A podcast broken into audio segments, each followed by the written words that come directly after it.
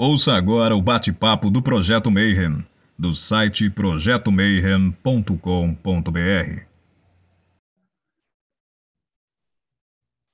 Bom dia para quem é de bom dia. Boa noite para quem é de boa noite. E 93 para quem é de 93. Hoje nós estamos em mais uma edição do Boteco dos Illuminati, Boteco Mayhem, Boteco de um monte de coisa que já passou esse nome. E agora estamos é, aqui reunidos para uma entrevista bem interessante sobre oráculos do Oriente Médio.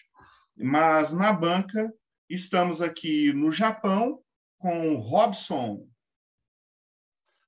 Ohayou para quem está aqui comigo, Kombawa para quem está no Brasil e Konnichiwa se você estiver vendo isso à tarde no YouTube em outro horário. Ivan. Pessoal, estou bem ansioso para ver aí o que temos para hoje. Desculpa, Ivan. Sim, a ansiedade por aqui também. O tema interessantíssimo. Tenho certeza que a galera vai curtir um monte e a gente vai se divertir muito essa noite. Paulo. Salam aleikum a todos. Estou animado para, como bom admirador de café, estou animado para aprender como eu posso conhecer, me conhecer melhor enquanto eu bebo café. Bárbara. Oi, gente, 93. Hoje é uma enorme satisfação para mim, porque estou trazendo uma grande mulher, uma grande oraculista. Eu tive a honra de conhecer a Mir Terreira no curso de Sibila Italiana da Helene, conhecer Helene Bianconi, né? Eu tive, eu conheci a Mirta no curso, mas eu já conheci o trabalho dela antes, porque muito tempo antes Helene já tinha feito a maior propaganda e o trabalho dela realmente é incrível. Vocês vão ver hoje um pouco de toda a pesquisa e toda a dedicação incrível que ela tem. E aí eu vou apresentar agora a nossa convidada para vocês. Ó. Mir Ferreira é argentina e mora em São Paulo há 27 anos. Ela é descendente de turcos e árabe, bacharel em orientação pedagógica, radiologista, estudou medicina na UBA, Universidade, não sei falar espanhol, tá? Universidade de Buenos Aires. Estudou egiptologia na Universidade Autônoma de Barcelona e disciplinas na área de egiptologia na Universidade de Múrcia, Espanha. Estudou História e Civilização Islâmica. Há mais de 40 anos se dedica a oráculos, sendo sua ferramenta habitual o tarô egípcio. Fundadora da Escola Internacional de Leitura de Borra de Café, Zuma Islam, há muitos anos vem formando profissionais ao redor do mundo e é criadora do baralho Sufi Lenormand e baralho Ancient Egypt Lenormand. Barista, com especialização em métodos de cafés especiais, estudante de ciências humanas, estudante de psicanálise, análise junguiana e língua turca. Professora de oráculos, escritora e colaboradora em Oráculos de Assis, no Brasil e na Argentina. E os maiores interesses dela, transmitir com seriedade, ética e compromisso cada oráculo com o qual ela trabalha. Só isso, né? Uma pessoa assim que nem tem especialidade no, no assunto. Bem, é, Mirta, é, a gente gostaria de saber como é que foi a sua jornada ah, lá da Argentina, quando você era criancinha, para aqui São Paulo, é, com café e tudo isso. Oi, boa noite a todos. É um prazer imenso estar aqui com vocês. Eu vou responder a Paulo, aleikum wassalam, que significa la paz sea contigo e estou retribuindo. Eh, bom, eu nasci em Buenos Aires, Argentina, há 58 anos atrás, vão fazer 59 já, este ano. E eh, desde pequenininha eh, tinha assim muitos insights, né? Eh, via coisas, sentia coisas. E vocês imaginam em uma família eh, católica, mas não daqueles católicos extremos e tal, mas não muito crentes nessas questões espirituais. Então, na realidade, não tinha com quem falar isso, com livros, pesquisas e tudo mais. E sempre gostei de oráculos, então meu primeiro oráculo foi uh, foram as cartas espanholas. E com o tempo, passado o tempo, lá com 18 anos, 17, 18 anos mais ou menos, fiz meu primeiro curso de tarot, é, tarot egípcio, tarot white, é, tarot de Marsella, tudo. Quando a gente começa a estudar tarot, a gente é, não para, né? O mundo dos arquétipos chama muito a gente. E o que, sendo, sendo de origem, né? Os meus, a minha bisavó era turca e outra era árabe, o que ficou com a gente foi mais a cultura da gastronomia, as comidas, né? Então, em toda festa de crianças sempre, sempre tinha kibe, todas essas coisas é, árabes, mas nada de oráculos. E eu tinha muita vontade, necessidade de aprender a leitura da borra de café. 19 anos, eu me formei como técnica superior em raio-x, eh, por meio da Universidade de Buenos Aires, e meu interesse era estudar medicina. Eh, fiz, eh, comecei a estudar medicina em, 84, mais ou menos, mas de, com 19 anos já tinha me, me formado radiologista, ou seja, me criei, eu sempre falo a mesma coisa, eu me criei praticamente dentro de um, de um hospital e passei muitos muitos anos, 16 anos, eh, trabalhando como radiologista e estudando medicina. E um, naquela época eu fazia muito plantão e conheci uma, uma médica de UTI de adultos que era de origem armênia. E a gente fez uma amizade muito grande. E eh, com ela começamos a falar né, eh, sobre cultura, sobre tradições e tudo mais. Então, ela trouxe para mim a tradição da leitura da borra de café armênia, que ela tinha aprendido com sua avó, eh, com sua avó armênia. A mãe dela era grega, né? Bartanush, Bartanush Papassian.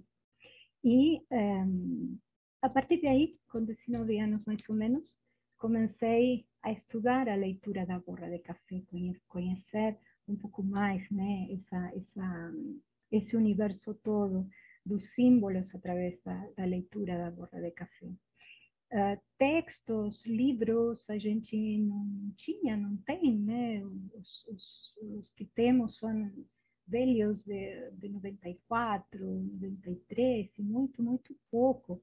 Então, sempre senti muito a necessidade de poder transmitir o que é o oráculo da leitura da borra de café. Um, estudei para psicologia também, é, runas, angiologia, enfim, uma série de, de práticas a nível oracular e a nível terapêutico. Mas meu foco sempre foi é, sempre foram os oráculos. E eu me encontro na leitura da borra de café. É, como que eu vim parar aqui ao Brasil? Foi por uma viagem. Eu é, queria, tive assim com minha amiga, né, Sofia Papazian.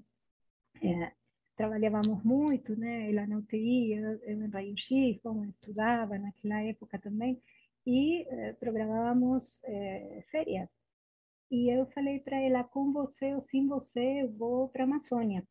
Eu tenho que ir à Amazônia.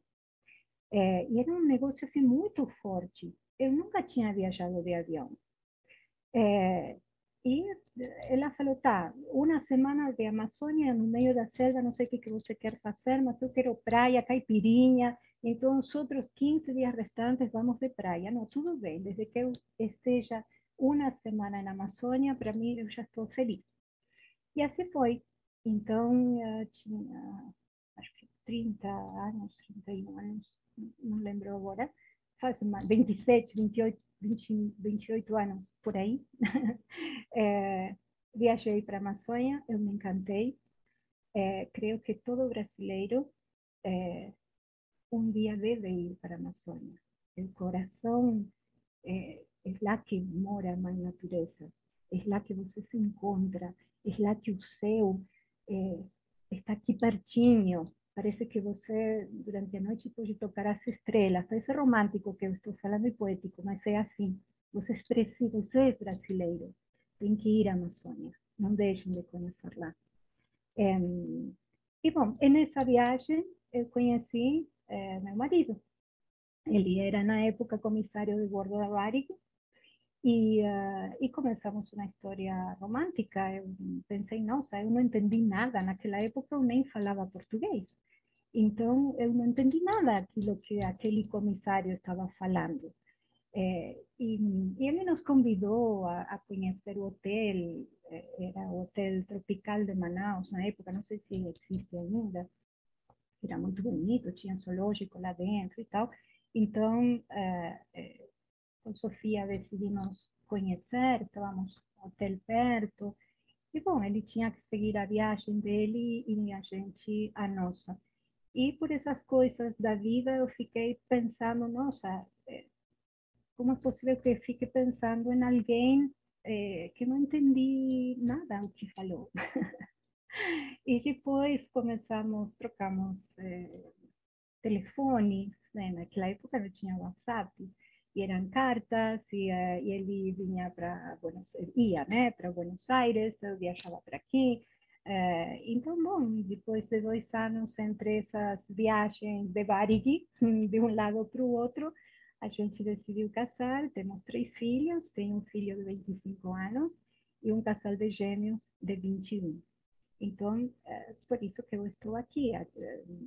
Metade do coração é, é brasileiro e a outra metade argentina. Não sei se respondi o que você queria saber. Ivan, respondeu. Cara, muito legal ouvir a tua trajetória, muito legal ouvir a tua história. E eu já começo com uma dúvida que paira na cabeça de todo mundo que gosta desse universo dos oráculos, né? A gente sabe que tem alguns oráculos que pedem um pouco mais de intuição, outros pedem um pouco mais de decodificação, né? Exigem que a nossa mente trabalhe ali decodificando aqueles símbolos e tudo mais. Mas aí, quando a gente pensa na borra de café, pelo menos no meu caso, eu sempre imagino como deve ser abstrato aquilo, então não sei noção nenhuma daquilo.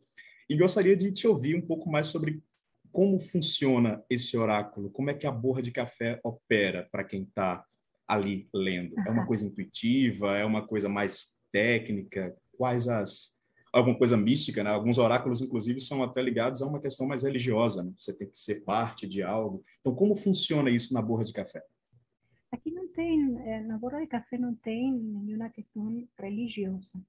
Quando a gente fala em leitura da borra de café ou cafeomancia, é, a gente é, se traslada né, um pouco ao Oriente Médio, à Península Arábica, concretamente. É, então, por que isso? Antes de responder a tua pergunta, porque o oráculo da borra de café não é um oráculo cigano, não é um oráculo egípcio, é um oráculo que começa eh, dentro das tribos eh, que faziam parte do Oriente Médio. Nós não podemos esquecer que Oriente Médio, a sociedade como conhecemos hoje em dia, é uma sociedade que teve sua base em tribos. E cada tribo tinha o seu chefe e tinha o seu, o seu código, seu código simbólico. Então, quando a gente fala em leitura da borra de café, eu sempre falo que tem que ir em, em paralelo duas coisas importantes.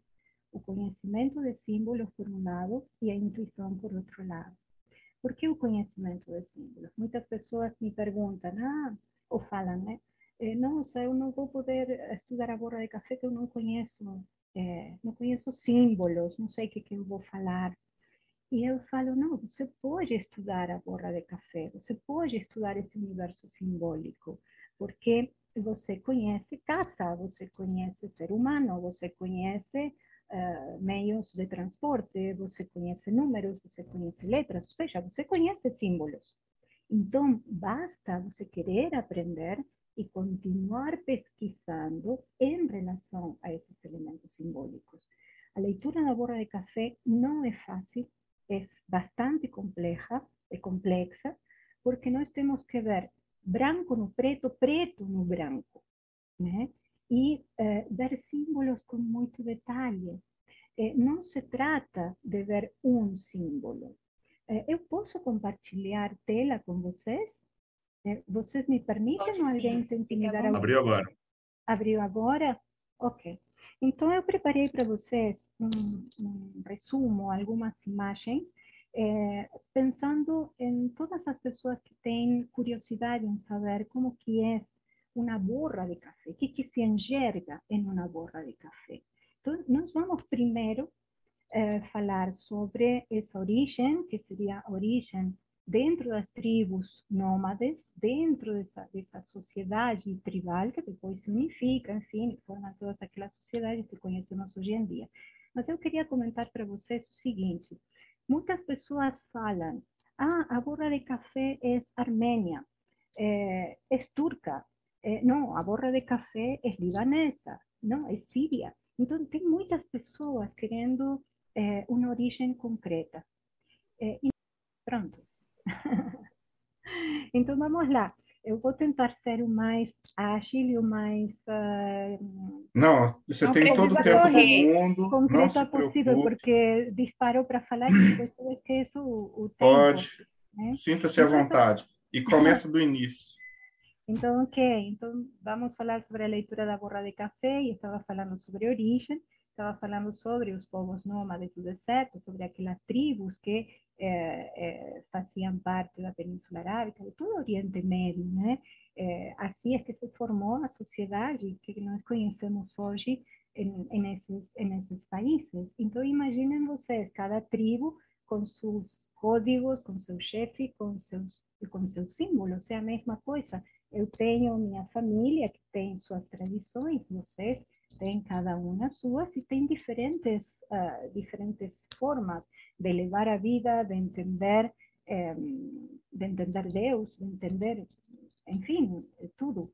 Então, essa é uma das razões pelas quais, eh, dentro desse universo simbólico da leitura da borra de café, um cafeomancista junto com outro acaba não vendo a mesma coisa eh, nós podemos, temos olhares diferentes, nós temos registros diferentes.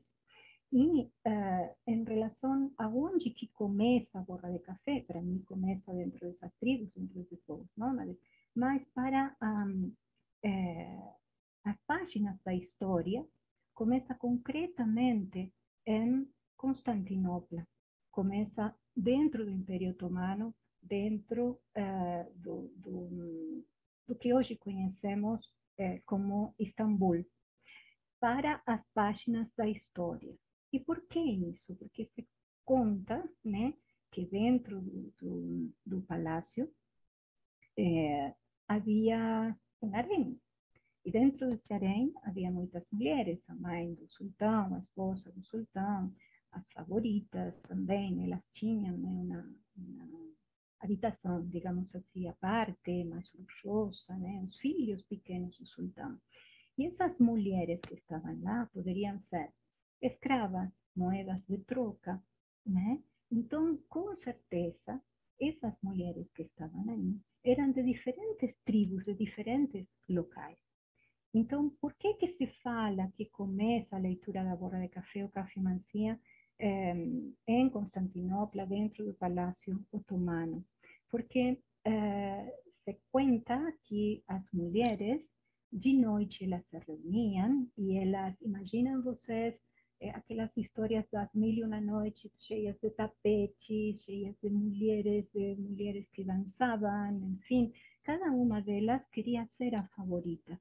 Ser a favorita do sultão significava ter regalias, ter joias, ter eh, um lugar especial e podia ter também um, uh, um, um, lugar, não um lugar, podia ter uma influência política também bastante grande. Então, todas as mulheres, quem não queria ser eh, a favorita do sultão? Então, elas se reuniam de noite, preparavam o café e viravam a xícara.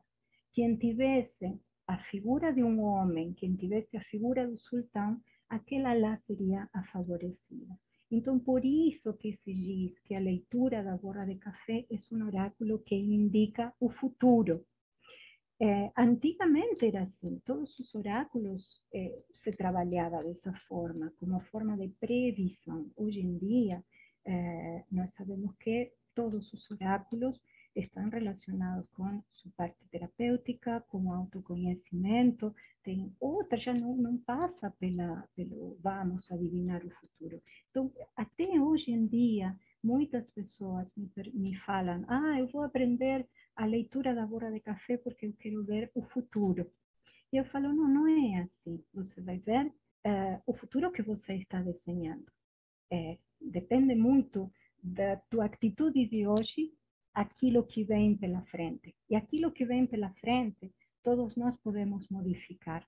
Então, por isso que é, é interessante, é importante saber de onde que vem. Pode ter vindo de Armênia, pode ter vindo de Grécia, pode ter vindo até de Rússia, pode ter vindo de Afeganistão.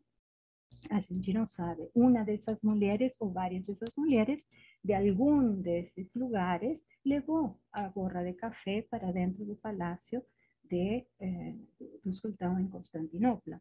Então, para as páginas da história, eu queria comentar isso com vocês. É, as pessoas que gostam da cultura do café, o café é, é extremamente valioso, né? traz prosperidade. E aqui nós vemos as cerejas, aqui está na ponto, no ponto da colheita, né? É, é, é uma planta, é um arbusto dicotiledônio, tem dicotiledônio porque tem duas sementinhas dentro, esses grãozinhos de café estão envoltos em uma membrana é, adocicada e depois em uma membrana mais grossa, que seria a parte externa né, do, do, do café, e eh, se espera que num lapso, lapso mais ou menos de seis meses depois da florada, ou seja, depois de que a flor cai, a flor de café é uma flor branca, pequena, com aroma de jasmim, muito, muito bonitinha, né? É, uma vez que ela cai, fica um chumbinho que seria como um grãozinho, né? É, é, que vai formar a cereja, né? Então, aqui está no ponto certo da, da colheita. Aqui, por exemplo, eu coloquei para vocês, eh, entrando um pouquinho no que é essa cafeicultura, uma tradição, tradição na Etiópia. É, é de lá onde vem o café. Né? É, é, o café cresce lá como, como uh, arbustos um, é, comuns dentro da, da, paisagem. E como que se preparava antigamente? Se, se esquentava né, em uma espécie de frigideira, né, para se torrava dessa forma, dessa forma manual, eh, e os grãos eh, vão fazendo como uma espécie de estagido, como se fosse de pipoca, né, até ter a coloração bem escura. Então, esta tradição que faz parte da, da, da, das tradições de Etiópia, atualmente, por exemplo, se prepara o café em, uh, no aeroporto. Do lado do aeroporto, em Etiópia, tem um museu e uma moça ataviada né, com as vestes típicas, prepara o café, torra o café desta forma e faz a, e. Se faz também um, um ritual eh, dentro da, da, deste país de prosperidade quando é a época da colheita. Se forram né, as tribos todas o chão com folhas de café ou com folhas de outras plantas e se reúnem eh, um, todos, eh, do mais velho ao mais jovem, é uma questão de respeito, deve se servir para um mais velho, e uh, o mesmo acontece nas tribos beduínas, né, nas tribos do, do deserto, desde o mais velho até o mais, o mais jovenzinho. É, vou pular esta parte é, aqui eu quis mostrar para você os grãos verdes, os grãos torrados. Este aparelhinho aqui, vou falar super, rápido, é, não é um aparelho, é um, é um elemento né, que se chama almebach, é um pilão, né, onde os beduínos eh, eles moem é, o café. Esse som, essa batida de, da moagem, ela deu origem ao o solo de verbaque das, das mulheres que dançam árabe, é, esse tum, tum, e esse mexer as cadeiras, né? as cadeiras, não, perdão, as, as é, coxas,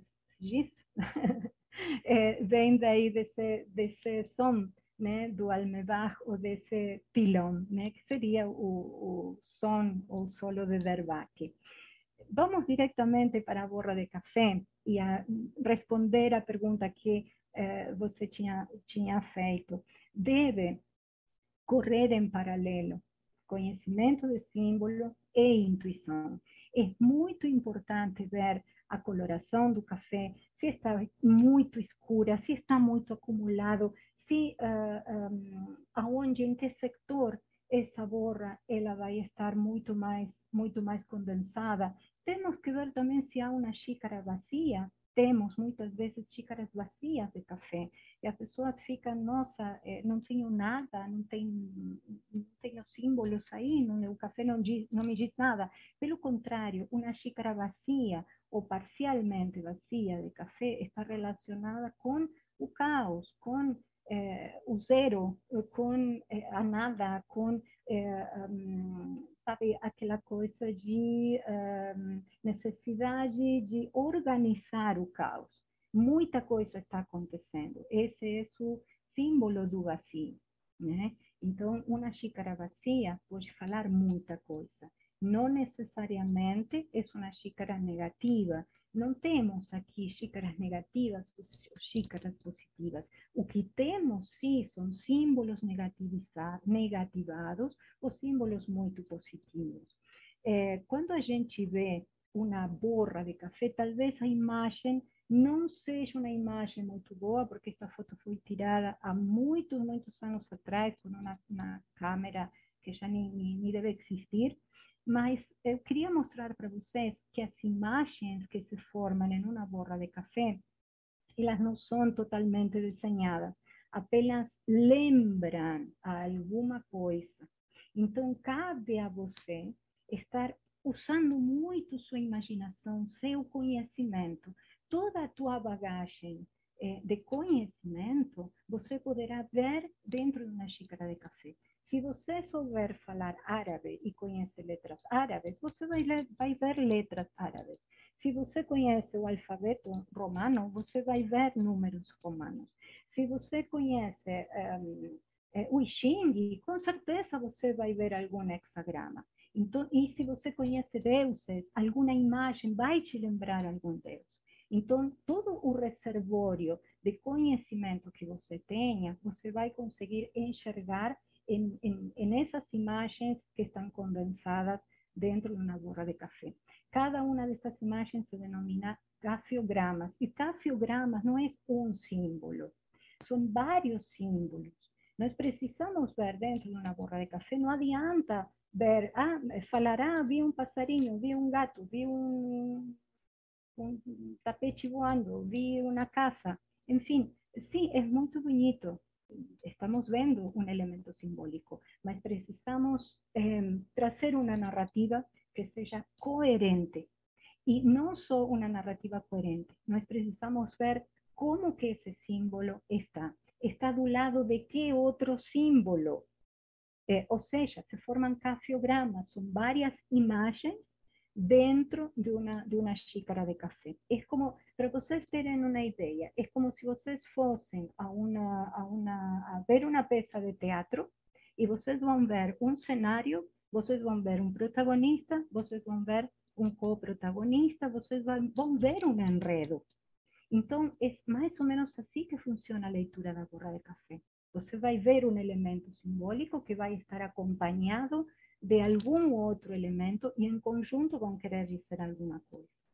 Para quem não está acostumado com a borra de café, vai ser difícil, talvez, enxergar o que eu quero, gostaria que vocês enxergassem. Mas aqui, por exemplo, há uma mulher, aqui é o contorno do rosto, ela está olhando né, para, para o lado, que seria o lado esquerdo da tela, Ela tem uma espécie de, de, tiara aqui em cima, como se fossem aquelas tiaras espanholas.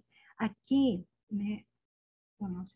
Aqui tem um manto, né? Aqui ela tem o braço e a mão. É como se ela estivesse posicionada muito altiva. Me pareceu uma mulher espanhola. É difícil de enxergar esta imagem para quem não está habituado. Ela está num contexto né, um pouco denso, porque tem várias estruturas densas ao redor. Isso significa que que, que é uma mulher espanhola? Essa tiara que típica das mulheres que dançam flamenco, né? Então eu é, sobre arte, sobre a pessoa que eh, vem com uma personalidade decidida e com esse gosto sobre a dança, sobre a arte e sobre esse, em relação à personalidade, muito altiva, ela está com o rosto levantado. Né? E esta imagem, como vocês veem aqui, aqui estaria uma espécie de vestido dela, e ela, esse vestido está acoplado, de alguma forma, aqui ao fundo da borra de café. As imagens que se formam, eh, que emergem do fundo do café, da borra de café, estão relacionadas com vidas anteriores. Então, a gente pode estar falando, apenas nesse caso, uma imagem aleatória nas paredes da xícara de café não significa que haja alguma questão de vidas passadas, mas quando a imagem surge, emerge do fundo da borra de café, aí sim podemos estar falando, mas não em relação à vida, vidas passadas, você foi Cleópatra, Napoleão, alguma coisa por el estilo. Não, vamos trazer uma personalidade, vamos trazer características dessa bagagem espiritual. Eso es muy importante. Aquí, por ejemplo, en este fundo de borra de café aparecen unos dedinhos, né? dedinhos índices. Essa pessoa né, gosta de apontar, tem muito domínio, eh, tem, tem que dominar essa questão do poder, né? Porque quem está muito assim exerce uma, um posicionamento eh, muito crítico. Aqui, por exemplo, em esta outra, em esta outra imagem, né? Nós vemos aqui como se fosse um grande mar e aqui como se fosse um, barco, um navio com uma onda gigante aqui, né? Isso pode estar anunciando, pode estar dizendo sobre um erro que a pessoa está cometendo, está naufragando, né? Então, a borra de café indica personalidade, como a pessoa é, como a pessoa está, né? Então, utilizamos esses, esses dois verbos, como eu sou, como eu estou, precisamos, eh, a, a, xícara de café também se divide em, um, em tempo passado, em tempo presente, nós podemos ter uma noção também do que essa pessoa está desenhando para seu futuro, podemos dar um conselho, mas principalmente no, um, um, elemento ou um símbolo que está negativo, nós precisamos trazer esse símbolo para a luz. Não adianta a gente crucificar a pessoa e falar, ah, você está equivocado, você está errado, você está se ferrando. Não, não, não é por aí. É, nós não somos juízes. Nenhum oraculista pode emitir, uma sentença. Nós precisamos um, trazer o melhor daquela pessoa. Olha, precisa rever suas escolhas, porque há uma situação aqui que, que pode estar te levando, né? a, a um erro, a um equívoco, é, e não vai ser legal, né? Ou você, em, termos assim de personalidade, essa pessoa está se sentindo extremamente ameaçada, por exemplo, né? Essas outras das coisas que a gente pode estar falando em uma leitura da borra de café. Aqui, por exemplo, nessas duas imagens, nós vemos o pescoço, né, como se fosse uma, uma, uma ave, como se fosse um, um, pato, como se fosse um, uma oca, né, e o simbolismo da oca é mudanças, é, é, as cegonhas, né, trazem essas, essas deslocamentos a diferentes lugares. Vemos caminhos, né, dentro da leitura da borra de café comparado com outros oráculos, eu posso dizer o seguinte, nós não temos em uma borra de café um padrão simbólico. É, um simbólico seria, por exemplo, o tarô, as cartas do baralho Lenormand ou qualquer outra baraja, qualquer outro baralho. É, o mago sempre será o mago, um, dois, três, quatro, cinco, enfim, é um padrão, ok? Aqui dentro de uma borra de café, nós não temos esse padrão. Então, em uma, em uma xícara aberta hoje por uma pessoa X, ela abre uma xícara no dia seguinte e vão sair outros aspectos diferentes, né? Que podem ser analisados. E é muito importante analisar o contexto, é, não adianta, como falei antes, falar eu vi um pássaro, vi um gato, vi tal coisa. Precisamos ver, está olhando para cima, está olhando para baixo, está olhando para a direita, está olhando para a esquerda, está dentro, no meio de um, de um conglomerado escuro de borra de café. Isso significaria que essa pessoa não está, vamos supor que tem um cachorro que está e ao redor, no meio, e ao redor tem uma borra muito densa, será que essa pessoa está sendo fiel a seus princípios? Será que ela está se sentindo acolhida? Será que está afastada de amigos? Então, esses símbolos que estão negativos, nós precisamos trazer uh, uh, de uma forma diferente para que a pessoa possa transformar, assim como o grão de café se transforma em uma bebida deliciosa, em um aroma excelente e convidativo, a borra de café, a leitura da borra de café também precisa trazer essa transformação interna, eh, além, obviamente, de estar direcionando, de estar indicando um caminho. Eh, esta, esta, es una, una, xícara, esto es un elemento simbólico que eh, coloqué en dos partes, una grande y otra aquí en un, en un círculo para que vocês possam acompanhar. Eh, que, que vi quando abri esta xícara há muitos, muitos anos atrás? Eu vi um senhor barbado, com um nariz imenso, os olhos bem profundos. Aqui, por exemplo, eu entendi que era como uma espécie de túnica, né, que ele tinha aqui. Se vocês acompanham aqui no círculo, eu espero que vocês possam ver aquilo que eu enxergo. Eu vi um árabe, eu vi um senhor barbado, com nariz grande, de turbante. E naquela época, era época que uh, Osama Bin Laden não tinha sido capturado ainda. Então, eu lembro que era um senhor que veio consultar e eu brinquei com ele e falei, olha, estão procurando Osama Bin Laden, ele está na sua xícara de café. então, o que, que nós falamos? Este, esta, esta imagem simbólica, ela estava em um setor que é o setor das finanças. Também podemos dividir a xícara de café em diferentes regiões que nos falam sobre o lar e família, sobre o trabalho, sobre a saúde, sobre como nós estamos, eh, como estamos interagindo com nosso meio social, né? Enfim, e uh, tinha saído esta imagem em, na parte da matéria, na parte do, das finanças. Então ele estava sentindo esse terrorismo, essa ameaça eh, do gerente, vinda do gerente, vinda do banco, com medo de perder um monte de coisas. O que, que significaria essa figura histórica Osama Bin Laden para nós, eh, ocidentais e para grande parte da Europa? Simboliza o terrorismo, simboliza o medo, simboliza aquilo que nos pega de surpresa e que pode nos destruir em, em dois segundos. Isso faz o terrorismo, certo? Mas un, un elemento simbólico, un mismo elemento simbólico, puede tener una, um, un símbolo diferente, un significado diferente, eh, si fuera verlo en otro país. Por ejemplo, para mí aquí, en, en, Brasil, Argentina, aquí en Occidente, para mí esa imagen de un terrorista. Mas imaginen ustedes esta misma xícara, esta misma imagen sendo aberta lá eh, no, no, meio do Talibã. Seria, oh, eh, que benção, né? Porque para eles é um símbolo que se refere a outra situação, a outra coisa totalmente diferente. Então, nós precisamos colocar, realmente entender que muitas vezes o mesmo símbolo pode significar outra coisa em outras culturas, ok? Uh, por exemplo, em, esta imagem à esquerda, eu enxerguei uma Shiva, um Shiva Natahara, tem uma mulher aqui com vários braços. Vejam que não é uma imagem totalmente desenhada perfeitamente, apenas lembra.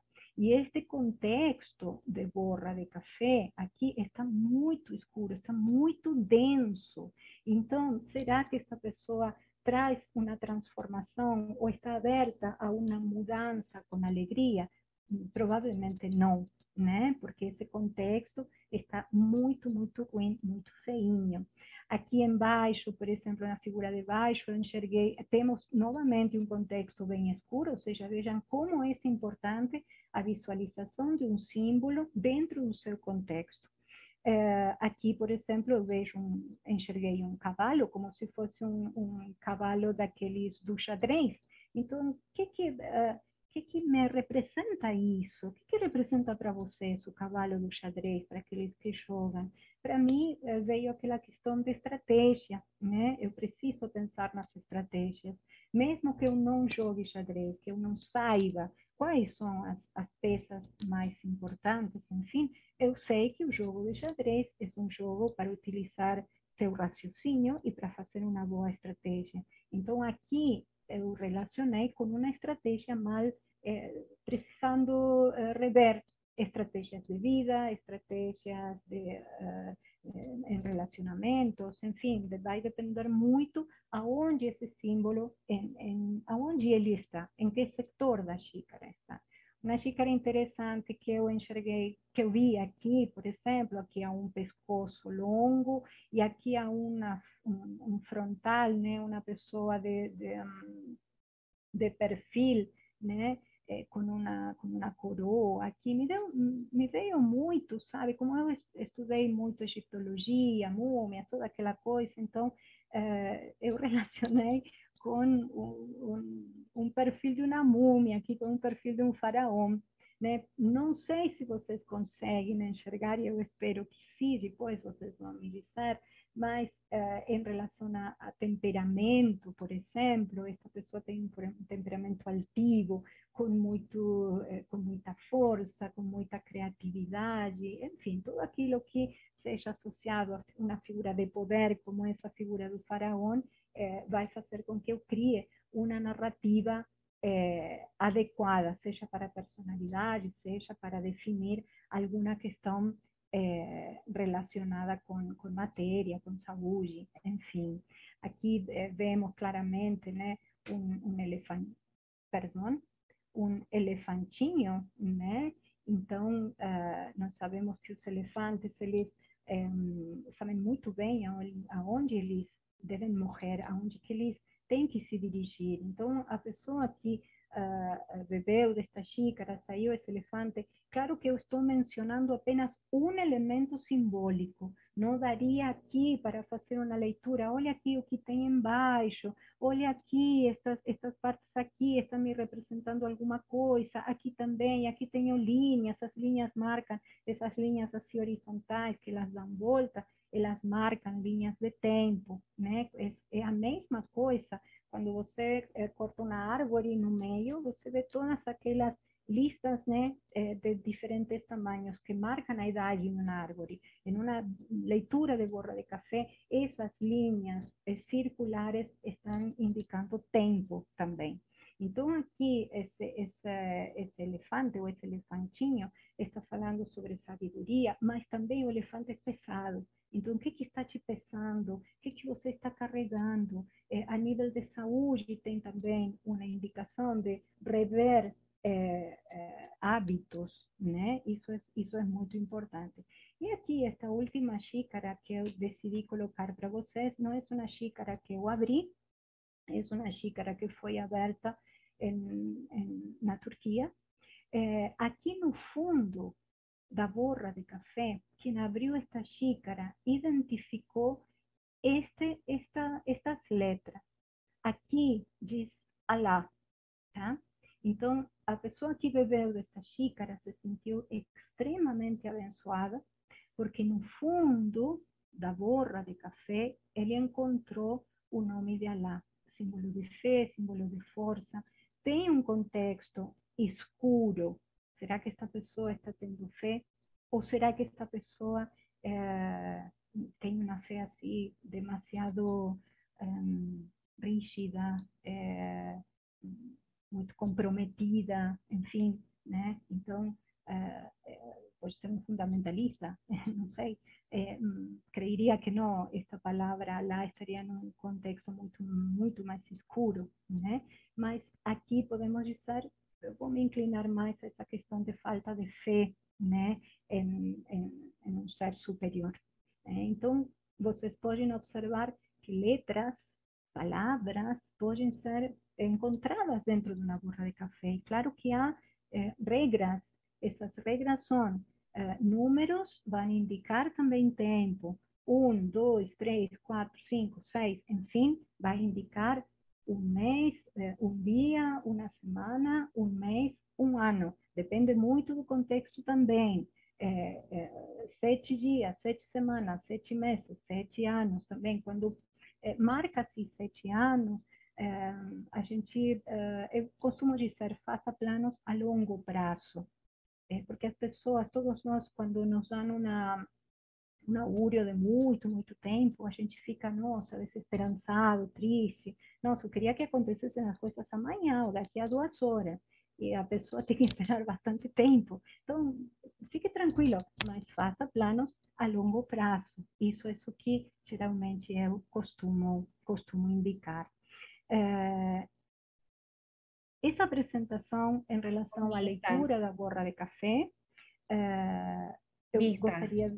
Oi?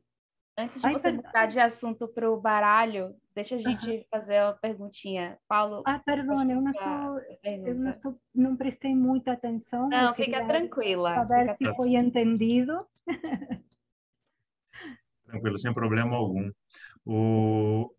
A minha pergunta, na verdade, ela, ela tem mais a ver com aplicabilidade histórica. Embora o historiador da, da mesa seja o Rodrigo, é uma curiosidade minha, porque a gente tem dentro da, principalmente da Península Arábica pré-islâmica, a, a ideia da tradição ge- da gerralia, né? A época da ignorância, como dentro do, do Islã alguns acabam comentando, né? Para quem não sabe, o próprio Islã significa a palavra Islã significa uma espécie de submissão a, de, a Deus, né? A Allah em si, o profeta Muhammad. Ele nasce por volta de 570, mais ou menos, que curiosamente é mais ou menos a época que se atribui à descoberta do café na, na, na Etiópia. Mas, a, a, por mais que a gente saiba que ficou muita coisa dos Quaif, eu não sei como é que é a pronúncia, que são os oráculos antigos no, dentro do, da, dessa cultura, dentro do Islã é Haram a ideia de, de oráculo. Como é que conviveu a, a, essa tradição de você ver as coisas na borra de café dentro de um cenário onde, em tese, é uma prática haram, que é a prática oracular, porque você só pode, de fato, adorar Alá. E eu queria saber mais ou menos como é que essa prática ela acabou ficando dentro de uma cultura onde, em tese, ela não, não, não deveria ser praticada. Sim, eu vou te explicar um pouquinho por que é haram. É, porque em épocas antigas, né, é, se relacionava com o demônio, se relacionava com tudo aquilo que é errado, né? É, tanto que havia proibições até dos, uh, dos poetas, é, porque se dizia que os poetas incitavam a violência, né? Então, como é possível que uma pessoa venha a predecir o futuro, sendo que eh, não existe poder maior que Allah e, e, não existe outra voz mais forte que a de Muhammad. Eh, eu perguntei isso para meu professor de História e de Civilização Islâmica, que é turco, é, o, ele está se formando agora aqui na PUC, fazendo doutorado de Ciências da Religião, é o professor Attila Kush, e eu falei para ele, eu me sinto, é, me sinto mal é, porque estou errada em ler oráculos. É, como, como, que o Senhor interpreta isso? E ele falou para mim, desde que você não faça uso dos seus oráculos ou de qualquer oráculo de forma a lastimar, de forma a machucar a qualquer pessoa, não há nada de errado, porque você está transmitindo é, a força, conhecimento e amor de Deus. E Muhammad não estaria em contra de você transmitir algo bom para o ser humano. Então, continue com seus oráculos, porque não tem nada de mais eh, os povos do deserto, os povos do Meio Oriente são muito supersticiosos também. E antigamente, na época pré-islâmica, tinha acaba tinha uns 400 deuses. Na época de Mohammed, é que acaba retirando tudo aquilo. Mas esses povos ainda conservam muito dessa um, eh, dessas tradições, né? até os dias de hoje. Claro que é, muitos falam, mais do que nada, os fundamentalistas, que falam muito sobre ser haram, é, é, a questão dos oráculos, né? Então, não sei se eu respondi o que você queria saber, mas eu posso te dizer que eu fiquei muito feliz, muito tranquila, porque eu vou uh, comentar o seguinte: eu sou uh, católica, fui batizada no catolicismo, mas eu não tenho nem noção da Bíblia, eu não sei ler a Bíblia, eu não entendo a Bíblia, eu não sei ler o, o rosário, o rosário, o terço eh, católico, né? misturei com espanhol, o terço católico, mas eu entendo o Alcorão, eu gosto do Alcorão e eu sei rezar a mais baixa. Então, eh, eu me sentia muito mal em, ter prácticas oraculares, em estudar tantos oráculos e que, nossa, é, não é legal e tudo mais, mas o professor Attila Kush, ele me tranquilizou muito e ele falou na minha própria família, eu sendo muçulmano, é, tem muita gente que lê a borra de café em Armênia, em, em Turquia, quando você vai a diferentes cafés, tem muita gente lendo a borra de café e temos também, tem outro oráculo também que se baseia em, em, em suratas de Alcorão, que é o Falnama. O Falnama. São imagens é, muito, muito antigas. Eu não saberia te dizer os elementos simbólicos, porque eu estou estudando apenas, é, mas dá uma olhadinha como são. Cada uma destas cartas, estas láminas, está relacionada a um, a um pensamento do Alcorão. E é um oráculo turco, okay? que, eu, que eu recomendo. Né? É, então, é, é haram para os fundamentalistas. No, em Afeganistão, com certeza, a gente seria prisioneiro e decapitado. Provavelmente, sim. Pelo menos no Afeganistão, no Afeganistão de hoje, né? Infelizmente seria no Afeganistão de hoje. Pois é, deixa que deixa que Rumi nasceu no Afeganistão. Pois é. Né? E, e, e a gente parar para pensar que uma cultura tão incrível que nos trouxe tantas coisas, ele acaba às vezes sucumbindo a, a, uma questão como essa, né? Não, não percebe a grandeza da noite do destino de Muhammad, né? não, não, não percebe todas essas coisas e acaba enveredando para um outro lado, como a gente a gente teve, pelo menos para quem gosta de história, a, a destruição das imagens do, do, Buda há um tempo atrás e recentemente começaram fizeram um museu para o carro de um de um, de um, de um membro do... do... do... Do, cara que, que fez o planejamento do 11 de setembro. Exatamente, por, porque, por, porque como não, não é imagem humana, você pode, você pode, é, você começa a, a questionar determinada, achar brechas para justificar o que você faz. É, muito obrigado. Não, imagina, só, só finalizando, quando fiz o curso de Civilização e História Islâmica com o professor Attila Kush, nós falamos muito sobre esse assunto e ele ele falou o seguinte: é, é uma, uma pena que o islamismo seja tão mal visto em tantos países, em tantas regiões, como algo ruim por conta dessas pessoas que são fundamentalistas. É, é o fundamentalismo islâmico é que eh, acaba eh, denigrindo né, o que é eh, a, a, a, religião islâmica. Né?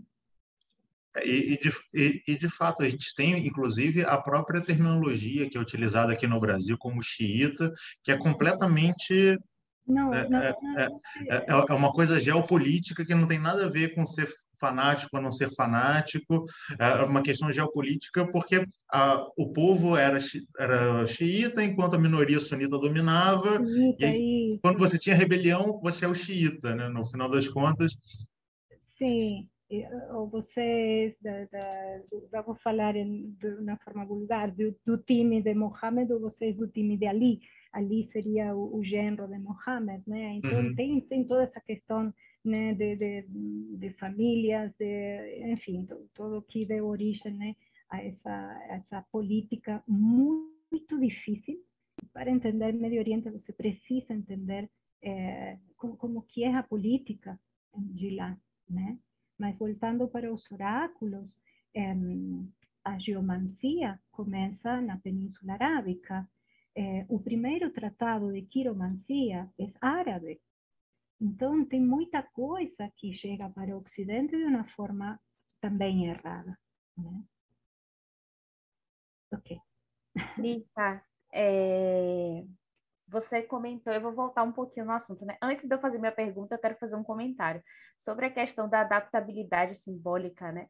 Isso é muito interessante mesmo, porque, por exemplo, eu sou astróloga, né? Então, Ah, quando eu fiz o, o workshop de... Eu fiz um workshop uma vez de cafeomancia e eu- o professor, ele botou uma, uma foto da xícara e fez uma pergunta, né? A pergunta era sobre a vida dele. Então, ele perguntou, quando eu vou fazer um curso tal? E aí a medição do tempo se deu para mim pelo símbolo do signo zodiacal, né? Eu vi o símbolo de Capricórnio e eu falei, vai fazer ou no final de dezembro ou no começo de janeiro. E matei a charada, né? Então eu enxerguei o símbolo de um signo porque eu sou astróloga. E aí, do mesmo jeito, quando Helene, né, abriu uma xícara para mim, tinha um monte de sete, né? Sete, sete, sete, sete, sete, na parte do futuro. Então aí ela viu, tipo, essa presença muito forte de Babylon na minha vida. Por isso, né? 7, 7, 7, 7, 7, 7 na xícara inteira. É, então, realmente, vai muito do contexto da leitura, né?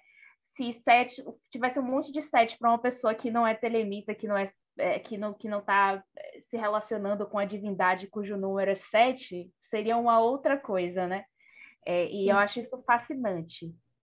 Sim, se Mas você a- conhece, perdão, se você conhece eh, signos astrológicos, conhece signos eh, eh, dos planetas, símbolos dos planetas, você pode estar relacionando, sim, com características de personalidade, dependendo da, do sector onde estiver esse, esse símbolo. E uma, uma questão muito importante, todo excesso não é legal. Por exemplo, você falou de tudo muito 7, 7, 7, 7, 7. Eu sou numeróloga, então eu já iria para as características de personalidade. Do número do 7. número 7. E eu traria essa pessoa, traria. É, eu né? já fui para outra coisa, é tipo assim, sete, aí tem a, carra, a carta do, do carro, né? Que tem a taça de bábalo, enfim. Eu trouxe realmente para o meu contexto aí, para mim foi positivo, né? E foi mesmo, que já tem um tempo que, que essa leitura foi feita. Mas a minha pergunta é: você estudou é, o café em si, né? Fez um curso, uma formação de barista. E, Sim. na sua opinião, qual que é a importância do conhecimento técnico do café para o oraculista de cafeomancia? Então, eh, quando você eh, prepara um café turco eh, ou um café árabe, eh, você está trabalhando com um café especial. A moagem é especial. E por que é especial? Porque não é um café eh, comum, comum que a gente bebe todos os dias. A moagem eh, começa mais ou menos no século XV, dentro do Palácio de Constantinopla, para poder agradar o sultão. Para que você tenha, tenha ideia, naquela época, ahm, quem preparava o café era um cargo. Eh, a pessoa que preparava o café tinha que, ter, que preparar um café sensacional, não podia errar. Tanto que o lema turco é um bom café turco precisa estar muito bem preparado, porque equivale a 40 anos de amizade. Então, a pessoa que fazia o café dentro do palácio, ela chegava inclusive a ser vizir.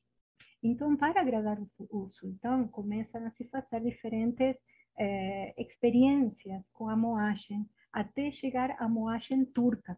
Essa moagem é como se fosse um, um açúcar de confeiteiro, como se fosse uma farinha, é um pó, né? Eh, e esse, esse café, essa moagem se denomina café turco, moagem turca, né? O café árabe, o café armênio, o café grego é a mesma coisa. Muitas pessoas pensam, não, café turco é uma coisa, café árabe é outra. Não, o preparo é o mesmo, o café intensidade do café, para quem gosta da, do, eh, do sabor do café, de sentir as notas, de, de perceber um aroma diferenciado, claro que vai um, gostar muito dessa concentração. É, dentro do barismo, por exemplo, se denomina o café turco é, como a feijoada dos cafés, porque é muito, muito concentrada, né? tem muita cafeína. Você não vai coar esse café, não pode ferver, é, só se deixa levantar fervura umas três vezes, é, ou seja, está, se trabalha com, um, com esse café uh, no mínimo do mínimo de um fogão, é, muito, muito uh, lentamente, tanto que uma das práticas de fazer café turco ou café árabe é, é, é na areia, né? Porque a areia esquenta e o café vai se fazendo muito devagarzinho. Então se levanta o, a jarrinha, essa jarrinha é uma jarrinha de cobre que se denomina em turco e em armênio jezve. Esse jezve tem uma, um, uma, um braço, como se diria, uma, enfim, é, é es, es una jarrinha especial, ¿ok? Uh, y tem uma, não sei como se diz em português, como se fosse uma asa um, comprida, né? Como se fosse um, negocinho assim, para você pegar e não se queimar. E antigamente se dizia que se deixa levantar fervura três vezes, porque são três as mensagens que iriam se dar para a pessoa que bebe o café. Ou seriam três as perguntas que a pessoa iria, iria responder. Então, o sabor, a intensidade e o corpo do, uh, do café turco é diferente dos outros cafés. Né? Não sei se eu respondi a tua pergunta. Você vai sentir muito mais a cafeína Sim. com café turco. Só me deu mais vontade de fazer tanto o curso de, de barismo quanto o curso de cafeomancia. ah, trabalhar com café, experimentar diferentes métodos de fazer o café é muito interessante, muito, muito interessante. O sabor dos cafés especiais. Tem um café, por exemplo, que é, é que se produz aqui em, em, Brasil, em Minas Gerais concretamente, que é o café do jacu. É, que é esse café do jacu? O jacu é uma ave, ela vai comer, como eu expliquei para vocês que uh, uh, o café, o grão do café, ela tem uma envoltura, né, uma membrana adocicada. Então, é saborosa para essas aves. Então, elas comem e por um processo enzimático, obviamente elas digerem né, o grão do café e fazem cocô.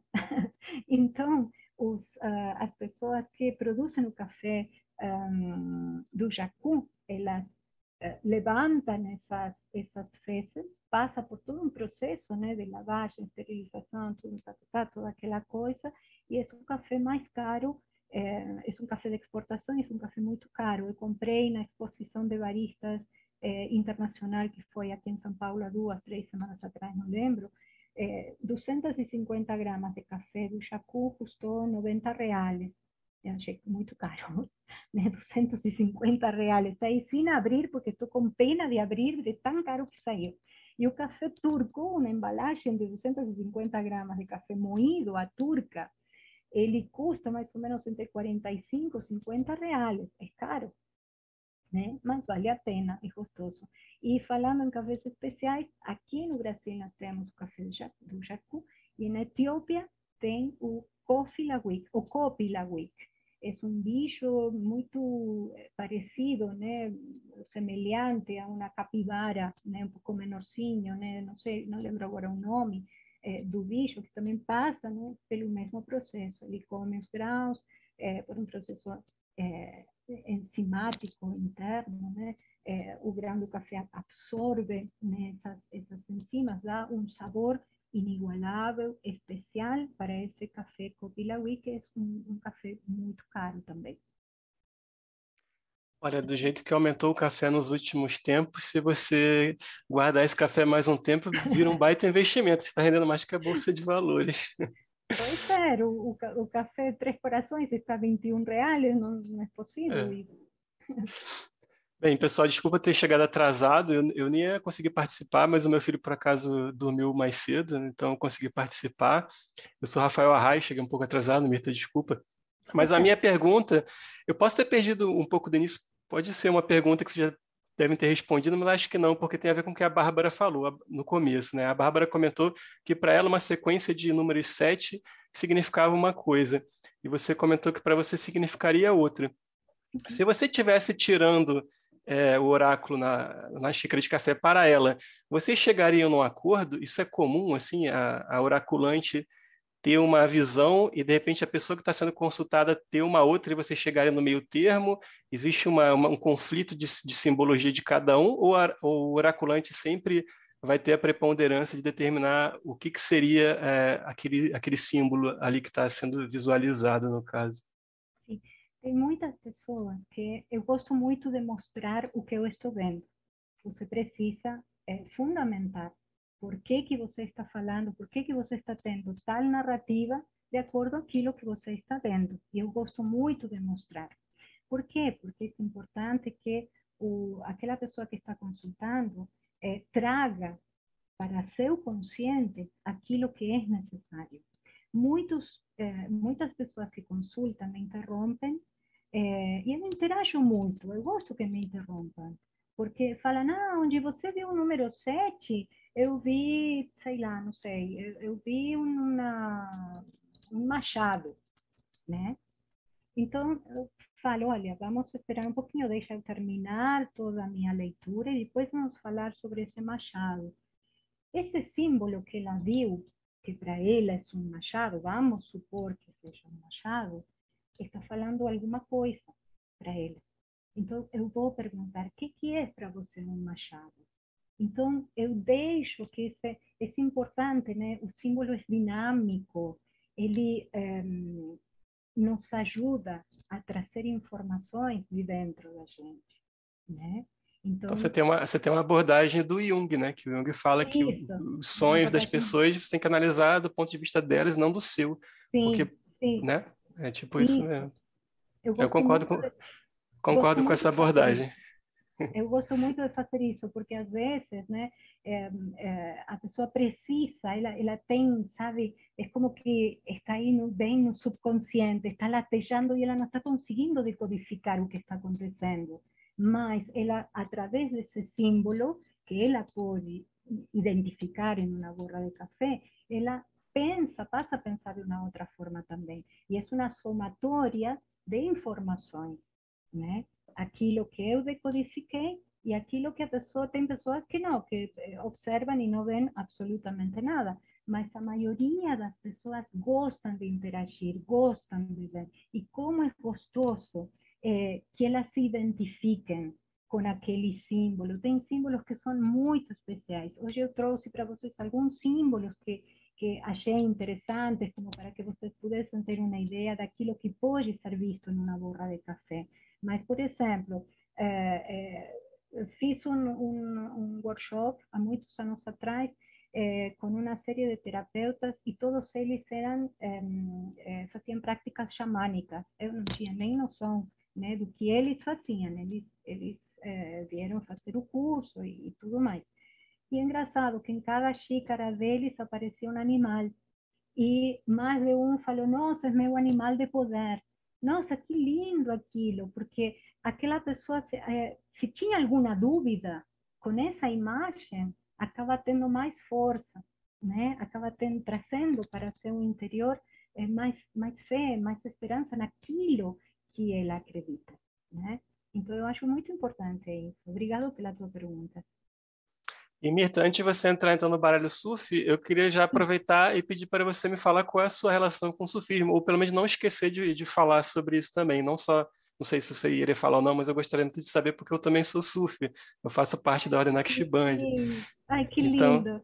E eu sou tradutor, sou tradutor do Rumi também, tenho livros publicados Sim. sobre Rumi, então gostaria muito de saber da sua relação com o surfismo, tá? Obrigado. Então, imagina, quando é, criei o baralho Sufi Lenormand, o baralho Sufi Lenormand, ele segue né, é, a estrutura de todo baralho Lenormand. É que é um, é um baralho criado, que vem através de um jogo, que é o jogo da esperança, criado em, na Alemanha. É, atualmente, faz já muito tempo, se diz baralho cigano. Não é um baralho cigano. Ciganos levaram por onde eles andaram, por onde eles passaram, um monte de oráculos, entre eles a borra de café e o baralho cigano também. Então, eh, eu costumo denominar eh, baralho o nome correto, que é baralho Lenormand. A minha, por que que eu fiz este baralho? Foi, foi uma, digamos assim, uma, um insight em uma época, isso foi em 2017, mais ou menos, creio que em 18 saiu a, a venda já o baralho, e, a minha relação começou eh, com o estudo da língua turca, eh, mas mais do que nada, com a necessidade de enxergar as coisas de uma outra forma, de ver desde o coração.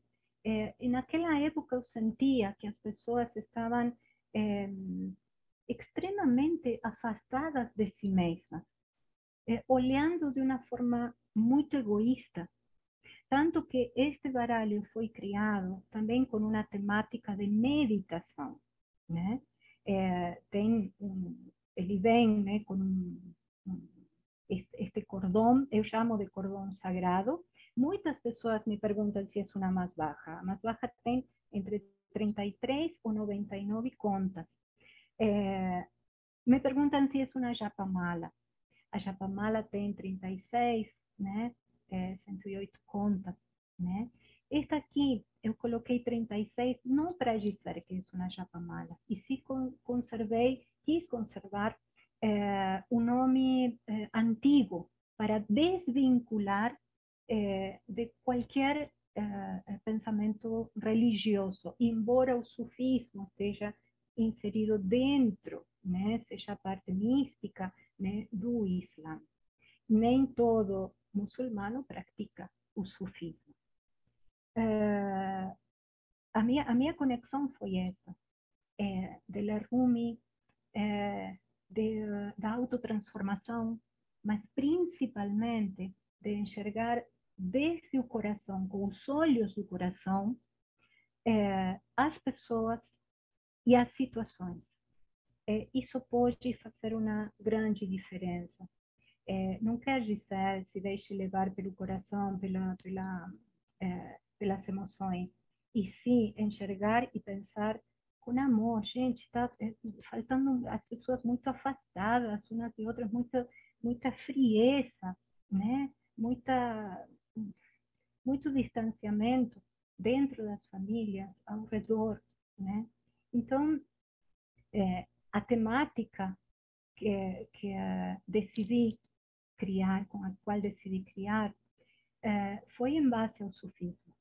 Cada uma destas cartas está associada a um pensamento sufi, seja um conto sufi, seja uma, um, um pensamento de Rumi, ou, seja uma poesia. Eu gosto muito de poesia. Então, eh, as fantásticas das poesias eh, sufis, porque fala muito né, de meu amado, e as pessoas pensam, nossa, que romântico, está falando do cara, da mulher. Não, não, está falando de Deus. Gente, como estamos tão longe de Deus, da nossa fé, de acreditar em algo, de acreditar em nós mesmos, né? Então, uh, essa foi uh, a ideia, essa foi a, a, a, o insight de criar este baralho. E está, tem muito, muita relação com as tribos turcas antigas, um, com uh, alguns símbolos né, de épocas, um, de épocas de dif diferentes. Né? Por exemplo, aqui a primeira carta, que seria a carta do cavalheiro, aquela carta eh, que eh, simboliza superar dificuldades, ir em frente, utilizar as ferramentas que a gente tem. Aqui está Rumi, né? em, em um cavalo e tudo mais. Então, vai representar a sabedoria interna que a gente tem e que a gente não utiliza, de poder superar dificuldades, de ir adiante, de acreditar em nós mesmos. A carta do navio, eu só trouxe algumas imagens nada mais, porque apresentar o baralho inteiro eh, são 36 cartas Lenormand, o baralho Sufi Lenormand tem 39, porque tem três cartas a mais, que depois eu vou explicar, mas apresentar todas se torna um pouco difícil, né? Vamos estar aqui uh, muito tempo. Uh, então, são algumas imagens apenas. A carta 3, ela é um navio, navio bizantino, para lembrar um pouquinho dessa época de lutas entre muçulmanos e cristãos. aqui está dar um novo rumbo à nossa vida, que seria o significado do navio, significa nos colocar en no en guerra, en, en, combate. Vamos combater por nossos ideais. Vamos ir em frente com aquilo que a gente acredita. Né? Então, vem um bizantino de poder superar todas essas dificuldades. A carta 4 é a carta da casa. Em baralhos lenormands tradicionais, nós vemos uma casa bem bonitinha, com seu teto, toda bem, né? estilo, estilo moderno. Aqui não. Aqui eu quis trazer as cavernas de Capadóquia. As cavernas são as, é, o hábitat é, pré-histórico. O homem sempre se refugiou nas cavernas. E na época dessas guerras muçulmanos cristãos, eh, se refugiavam muito no meio das montanhas e dentro também de, de regiões rochosas. E nesta região de Capadócia que tem uma, é uma região vulcânica, hoje em dia é um centro turístico muito bonito, né? E aqui na casa, na, na casa de Capadóquia, né, nas, nas eh, cavernas de Capadóquia, há registros dessa época bizantina através de museus da arte escrita nas paredes. Aqui na carta 6, por exemplo, eu trouxe uh, os contos do, do uh, das mil e uma noites, a lâmpada de Aladim. Eh, aqui, por exemplo, a lâmpada vai simbolizar eh, as emoções, o pensamento e tudo que sai, essa fumaça, né, são as, as, confusões que a gente tem né, dentro do nosso interior. Isso está muito relacionado, e isso eu explico muito em curso, sobre, eh, as pessoas perguntam né, sobre a lâmpada de Aladim, o que, que é, aquela fumaça, enfim, todo aquele gênio. São os que em, em árabe se denominam o Dijin, que são os espíritos maléficos. Se dizem maléficos, mas na realidade são ruins se a pessoa for ruim. Se você for bonzinho, esse gênio, né, não vai ser um gênio ruim para você. O Dijin tem, tem essa, essa, essa função. Um, aqui, gostaria de compartilhar com vocês é uma, uma carta que é a carta 8, a carta do um, sarcófago de Alexandre, que atualmente está no Museu de Istambul. E por que, que eu escolhi o Alexandre? Alexandre o Grande era um rei macedônio, né, conquistador do Império Persa, e ele teria dito a seus uh, generais antes de morrer que seu caixão fosse carregado pelos melhores médicos da época, que suas mãos ficassem fora do caixão na vista de todos, que uh, os ministros, eh, que, que, os tesouros eh, que, que ele tinha fossem espalhados também pelo caminho. Quando os ministros, os generais ficaram todos muito surpresos, perguntaram qual seria o motivo, e ele respondeu: Eu quero que os melhores médicos carreguem meu caixão para mostrar que eles não têm poder nenhum sobre a morte. Quero que o, que o chão seja coberto pelos meus tesouros para que todos possam ver que os bens materiais aqui conquistados aqui ficam. E eu quero que minhas mãos fiquem para fora do caixão, de modo que as pessoas possam ver que viemos com as mãos vazias e de mãos vazias voltamos. Por que, que eu quis ler isto? É, e esse pensamento que muitos falam que é de Alexandre, outros, outros historiadores falam que é, colocam em, em, em dúvida, porque o caixão, ele trabalha, um dos grandes conselhos que traz o caixão é trabalhar o desapego. Então, é, eu achei muito interessante poder estar colocando Alexandre, o caixão do Alexandre, e tudo isso que ele provavelmente possa ter falado nessa, nessa, nessa carta.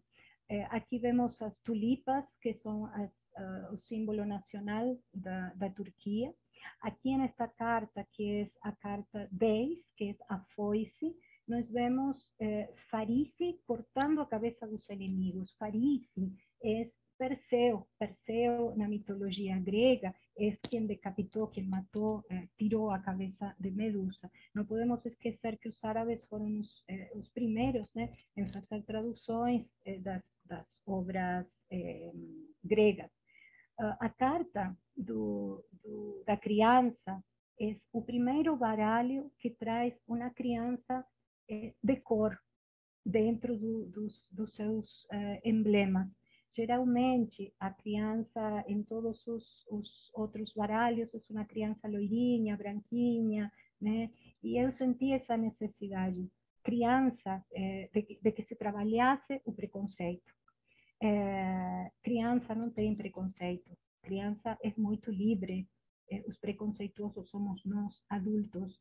Então, aqui nós vemos dois anjinhos, um anjinho loirinho e um anjinho pretinho, ambos muito bonitinhos, pra, principalmente para trabalhar essa questão do preconceito, das diferenças que a gente precisa trabalhar. A estrela, eh, essa estrela faz parte de uma cúpula de uma mesquita, quando vocês observam né, para cima, vocês veem é, é, diferentes elementos geométricos, né? E é muito muito bonita, muito bonitos os tetos, né? Das mesquitas. Aqui na carta 19, que seria a carta da torre, é, eu coloquei um, os minaretes da, da mesquita de Sultan Ahmed, que está em, em Istambul. E os minaretes, que são estas, estas torres, né? São estruturas onde eh, de onde né, começa a se fazer o chamado para as orações. São cinco vezes é, no dia, então logo cedinho de manhã começa aquele, aquele canto lá, enfim, né? e quanto mais alto se estende o som em, em diferentes, em, em um rádio bem, bem extenso. Um, outra, outra carta, outras cartas, eh, aqui seria a carta 21, eu coloquei eh, como símbolo da montanha Petra. Por que Petra? Porque a montanha, eh, a nível simbólico, no Lenormand, simbolizam os grandes desafios, as situações que a gente pensa que é difícil né, de enfrentar, o que é impossível muitas vezes. Então, a montanha, nos traz a lembrança eh, que, uh, de, de, modificar um, estratégias de vida. Então, uma, uma, uma grande estratégia foi feita pelos nebateus, os antigos, as antigos, antigas tribos árabes, construindo no meio da roca, né, da rocha, templos magníficos como este de Petra. Então, a gente precisa entender que diante de situações difíceis, a gente tem que desenvolver habilidades, né? Vejam que nós estivemos, estamos ainda, né, em uma situação de pandemia onde muitas habilidades precisaram ser desenvolvidas, muito diferentes daquilo que a gente fazia antes. A Carta dos Caminhos está representada pelos beduínos do deserto, é, mostrando né, que a gente tem que ir para frente. É, a gente tem a escolha, podemos ir para a direita, podemos ir para a esquerda, mas seja como for, a gente tem que ir, tem que andar, né? Aqui a carta do, do coração são dois sufis, dois derviches, né, dançando, e dentro do, do simbolismo do coração simboliza eh, você eh, pode dançar eh, uma pode fazer um compasso diferente, um movimento diferente dentro de uma mesma dança. Mas se você está em harmonia com o outro, você pode se encontrar, você pode se unir, você pode um, estar uh, harmônico com outra com outra pessoa desde que você escute o seu coração, né? Não estou enxergando? Ah, os, os derviches.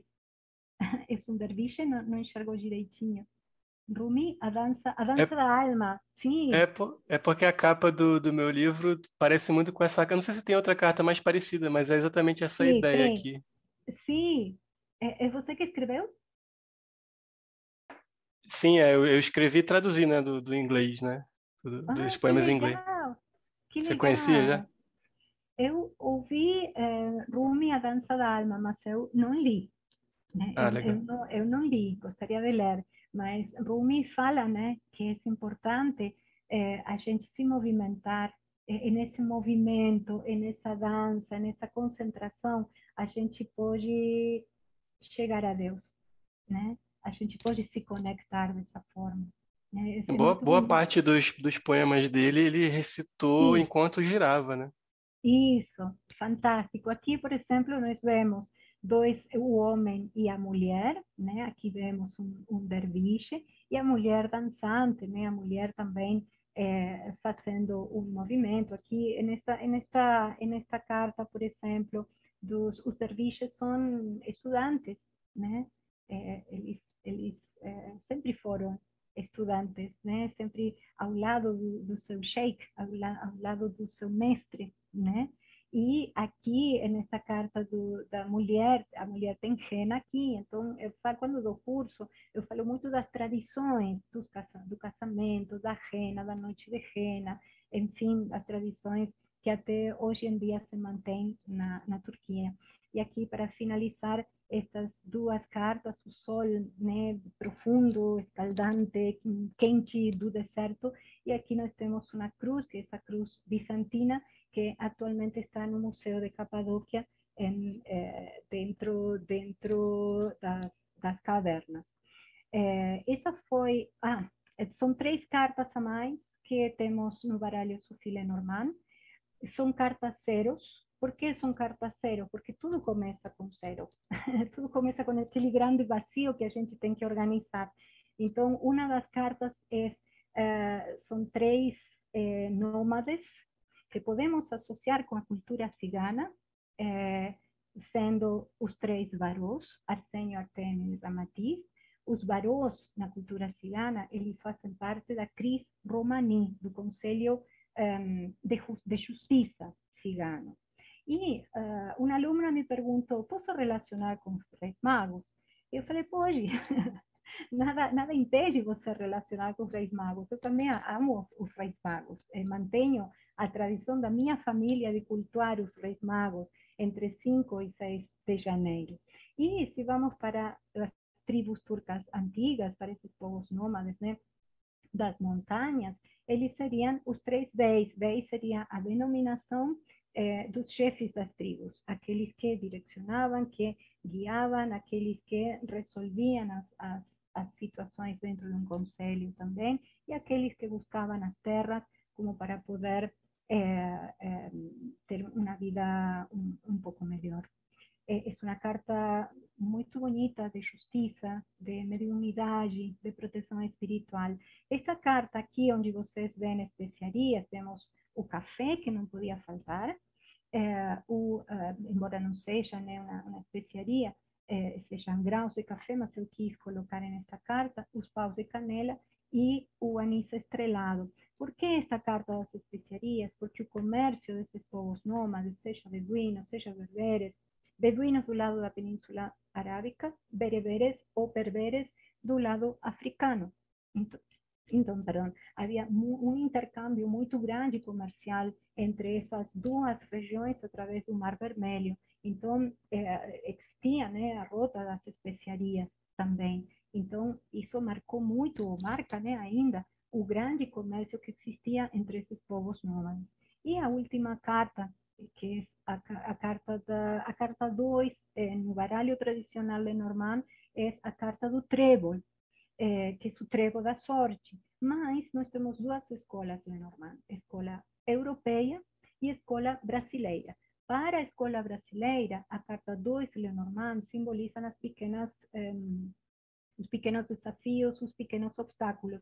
Então, eu quis trazer esta carta de pedras e bambu eh, para que todo mundo pudesse trabalhar essas duas escolas e não fizesse um nó na cabeça. O que, que eu falo? Eu falo de sorte, eu falo de eh, dificuldades. Né? Muitas pessoas sentem essa, essa dificuldade em fazer uma narrativa quando sai essa carta. Então, eu quis trazer essa, essa cartinha para trabalhar eh, um, a escola brasileira. É, e aqui termina a minha apresentação do baralho Sufila Normal. Não sei se alguém quer fazer alguma, Robson, alguma pergunta. Ok. Aonde nós adquirimos o baralho? Podem adquirir comigo. Ela estava é, à venda no, na Simbólica, na loja Simbólica, é, mas esgotou, eu preciso repor o, o estoque deles, que farei nesses dias, é, ou máximo um mês que vem, mas podem estar é, adquirindo comigo. Tem três formas de adquirir. É, uma é o kit completo, que seria é, o livrinho, é, o, vem a caixa, que vem fechadinha, é, vem um saquinho de suede, né? É um saquinho resistente para você poder que está personalizado, para você poder guardar o seu o seu baralho. E uh, também tem o cordão sagrado, que eu denomino cordão sagrado, né? Que tem óleo óleo grego ou óleo turco, que também vem em um saquinho. Essa é uma forma de comprar. Outra forma é apenas o baralho, o saquinho e o livro. E outra forma de comprar é o mini sufile normal, que eu recomendo apenas para aquelas pessoas que já é, têm lido o que, que têm é, o, seu né, de, de é, porque o mini sufile normal, que é um baralho pequenininho, não vem com livro, não vem com nada, apenas com um saquinho. E é ideal para você poder estar espalhando e fazendo jogos grandes, como a mesa real, por exemplo, ou qualquer outro jogo eh, onde se utilizam muitas cartas. Essa, são essas as formas eh, de venda. Ok? Queria aproveitar para comentar aqui que você usa a mesma, exatamente a mesma fonte do livro. Na, na, eu que escolhi, foi a editora, a Carla é, sim. Então, e, e, e, é interessante porque o Urumi está ali no cavalo, né? Você falou que é Urumi, né? Sim. A roupa, é roupa Urumi. verde, né? É Urumi, né? Legal. Sim, é, é Rumi. Isso. Legal, e legal. De, deste lado tem uma frase de Rumi, né? Que diz que o silêncio seja meu escudo e meu coração ouça a voz de Deus. Né? Essa seria a, a, parte de trás do, do livro. E cada, cada carta está associada a, um, a, um, a uma a un conto, eh, a una historia, a una, a una poesia também? É Isso tudo para poder meditar. Né? A gente, por que, por que se medita? Né? Toda vez que a gente tira uma carta do baralho, nós precisamos entender o que, que essa carta está querendo nos dizer em termos de energia, em termos de previsão, em termos daquilo que eu preciso trabalhar. Eh, eu só posso eh, entender uma carta da foice, uma carta do chicote, por exemplo, que são duas cartas difíceis, eh, se eu vivencio isso. Não quer dizer, ah, eu quero vivenciar um chicote que, que, que são situações complicadas. Não, eu preciso entender o que, que está acontecendo e o que, que eu posso trazer através dessa, dessa carta. Então, a carta do chicote, eu não coloquei aqui, é, mas é o martírio do sufi, dos antigos sufis, que eles ficavam né, nas, nas, nas ruas se desprendendo dos seus bens materiais.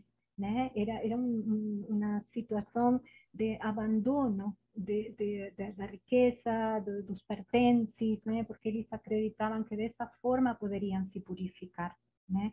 Por que, que está relacionado com o chicote? É, porque é uma, uma carta que representa eh, sofrimento, que representa vitimismo também, ou relações sadomasoquistas. O que, que tem a ver com esse martírio do sufi? Porque essa, a imagem é bem, bem, é, é bem sofrida, né? Então, o que, que está te fazendo sofrer? Está, está te fazendo sofrer é, o teu pensamento, o teu sentimento, Uh, você está se vitimizando uh, dentro dentro dessas situações? O que, que, está acontecendo? Então, podemos falar de muitas coisas. Esta é, esta, é, esta é uma imagem muito, muito antiga, né? Que representa o martírio do sufista, vendo que está até com asas caídas, né? Representando muito sofrimento. Mas ele tem elementos aqui que podem ajudar ele a se levantar. Todos nós temos elementos que podem nos ajudar a ir em frente. Né? Precisamos apenas enxergar desde nosso coração, né? como fala é, a, a, própria, a própria história do simbolismo mesmo do, do Giro tem a ver com morte e renascimento, né? Inclusive, Sim. isso aqui, esse chapéu aqui é uma lápide. Uhum. Mostra onde, onde, o sujeito morreu e onde ele está revivendo, né? Saindo, uhum. saindo do túmulo, de certa forma, porque é, é, uma história de morte e renascimento e toda e todo cerimônia de giro sufi, né? Não, não a cerimônia puramente artística, mas a religiosa tem a ver Sim. com morte e renascimento. Sim. Então esse sofrimento ele dura ele dura um, um período, né? Porque o caminho espiritual ele, ele traz esse sofrimento, mas tem uma hora que você passa por ele e aí você segue o seu caminho e você eventualmente renasce. Sim. E a, a música, né, é, Sufi é muito bonita. A música aqui é, para poder meditar, para poder você se interiorizar, é, é, é muito legal, muito. Eu conheço um, um rapaz que é Sufi, é, de Argentina, e ele tem um trabalho com música muito interessante né? E todas as quintas-feiras ele eh, faz questão de se reunir com o grupo, ler um conto para que a gente possa meditar. Então é muito, muito, muito interessante, muito legal. Mirta, é, a Helene está pedindo para você falar do lançamento do Lenormando e Egilton. Egípcia. Egyptian é. Sí, un baralho que no, no está à venda ainda, eh, mas que estará sendo lançado em, em, uh, em setembro, é o Ancient Egypt Lenormand.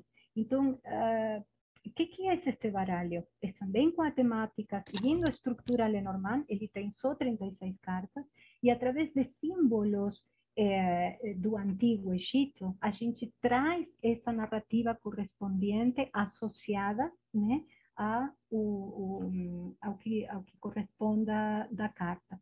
Por exemplo, aqui eu coloquei para vocês uh, verem. Aqui nós temos uma... Uh, aqui nós temos uma imagem, né, uma carta, que é a carta 1, que é a carta do cavalheiro, que vai representar esse homem uh, com, com uma um, carroça, né, com um carro, né, e representa Ramsés indo à Batalha de Kadesh, né, então, essa batalha nos conta como o Ramsés foi magnânimo, como ele guerreou e tudo mais, né? está tudo escrito em hieróglifos, enaltecendo a figura de Ramsés. Mas quando a gente estuda, a gente acaba sabendo que não foi tão assim.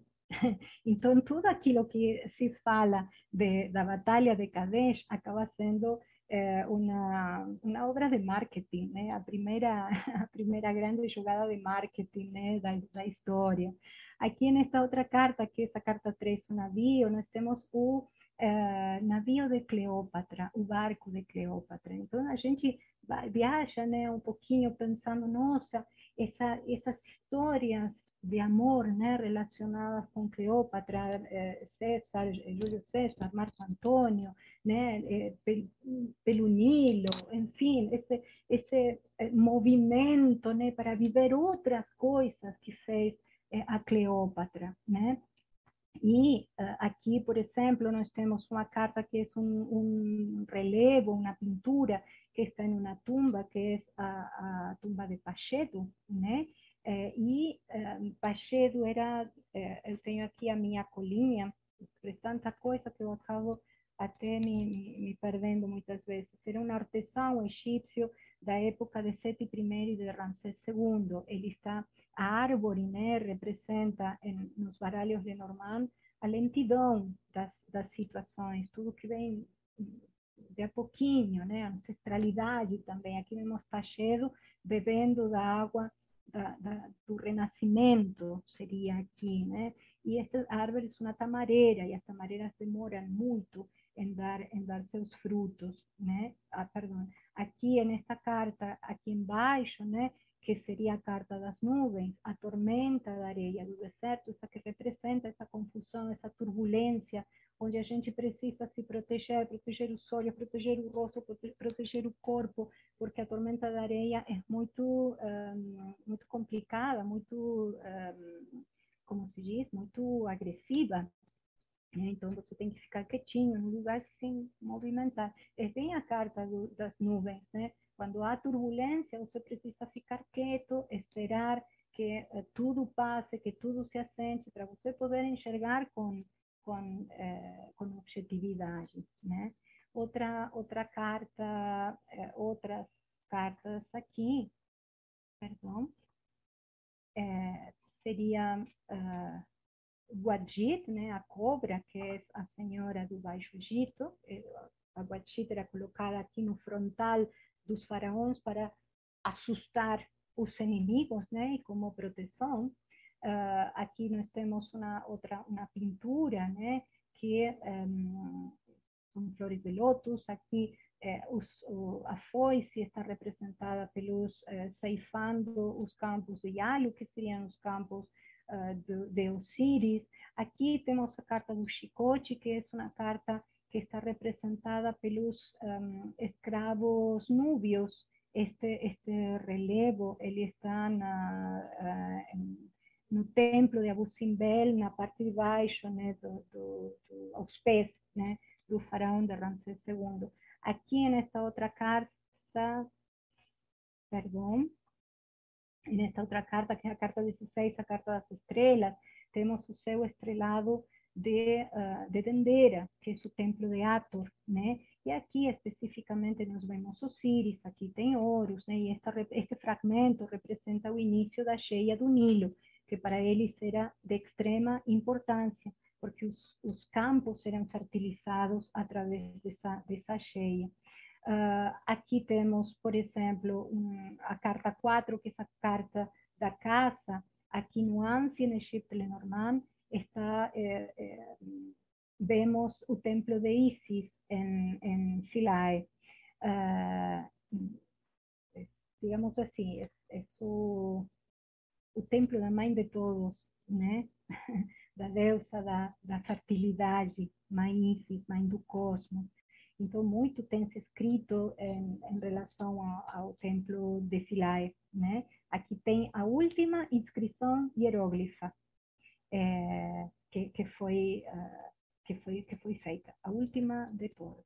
Aqui nos, a carta 8, que seria a carta do caixão, é, é representada por, eh, pelo sarcófago de Tutankhamon. Aqui temos outra carta, que é a carta das crianças, né? É, aqui é um, um oficial chamado eh, em, Caru, sempre me equivoco com, com, esse, com esse nome, eh, Inercal, isso, estou falando corretamente, Inercal. Eh, aqui nós vemos a carta 18, que seria a carta do cachorro, nós temos Anubis, que é o deus da morte, o deus da espiritualidade.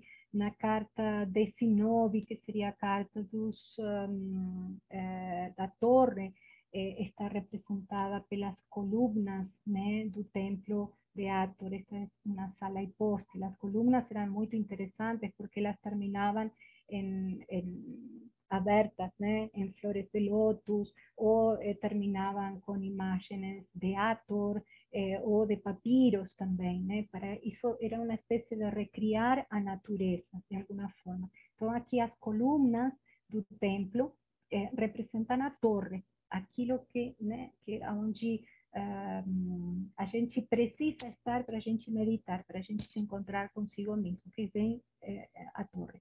A carta 26 é um livro, é o livro. No baralho Lenormand, nós vemos um livro fechado, né, com chave, em algumas representações, outras abertas, mas é um livro como a gente conhece.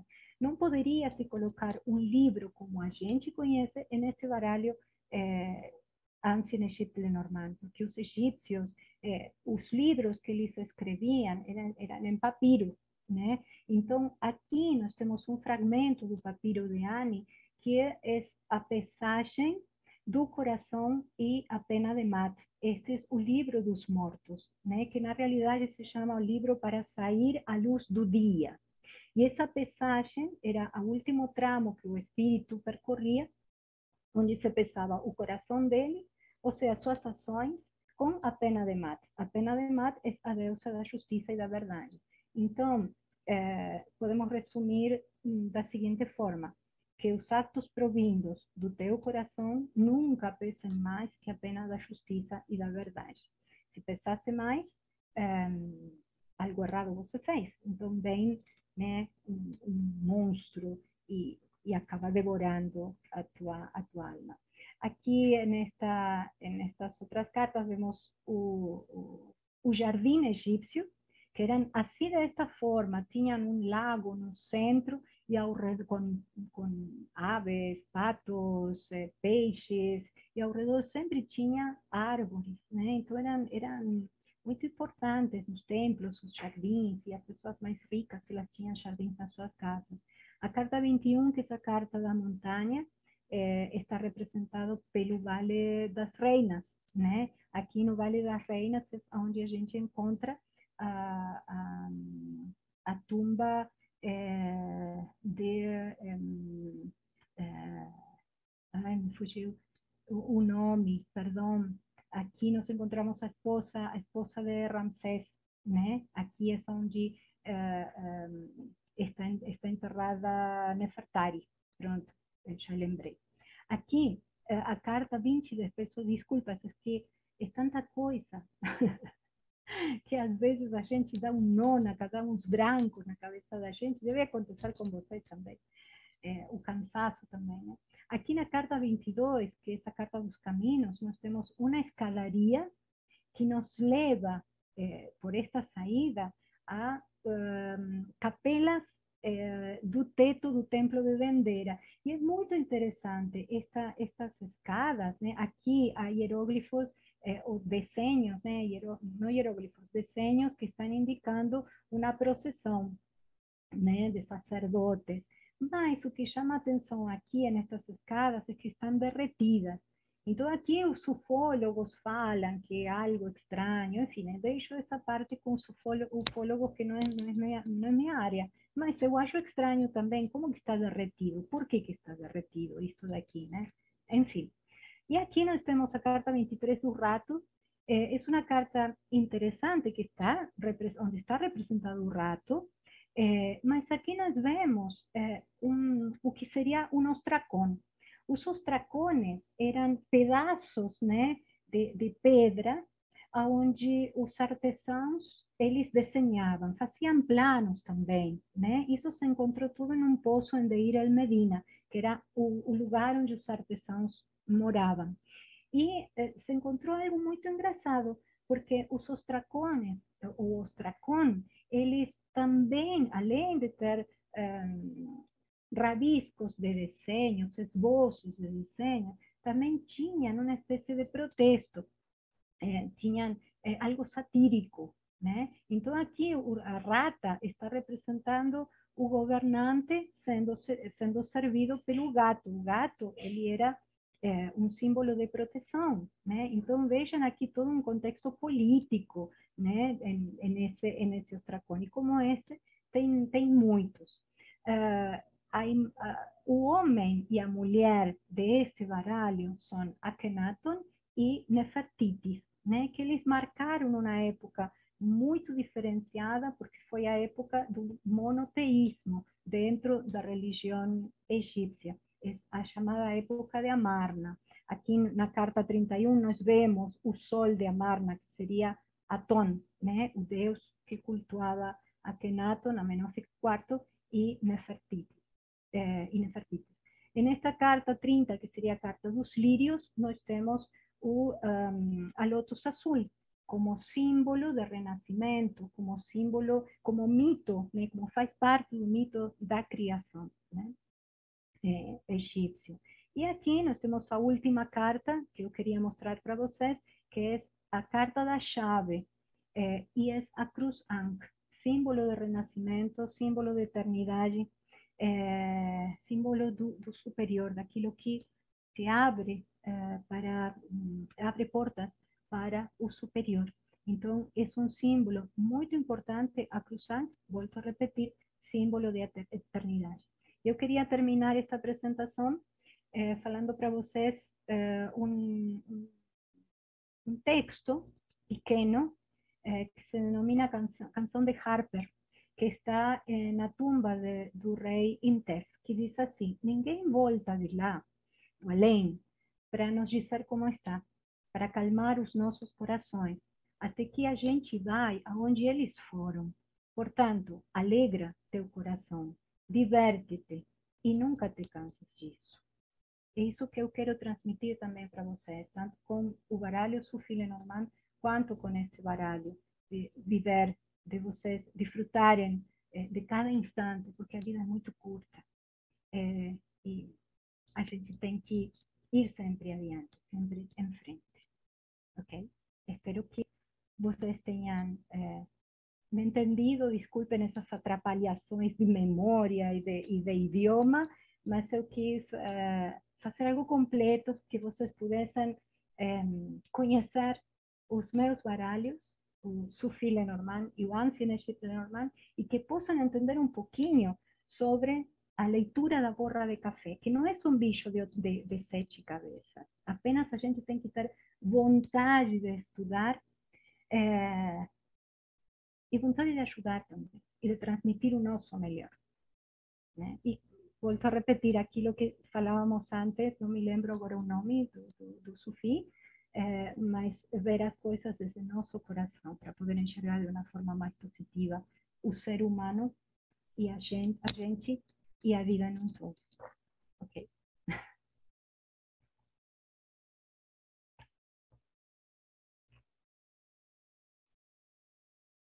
Que apresentação magnífica. Eu estou querendo todos os baralhos já.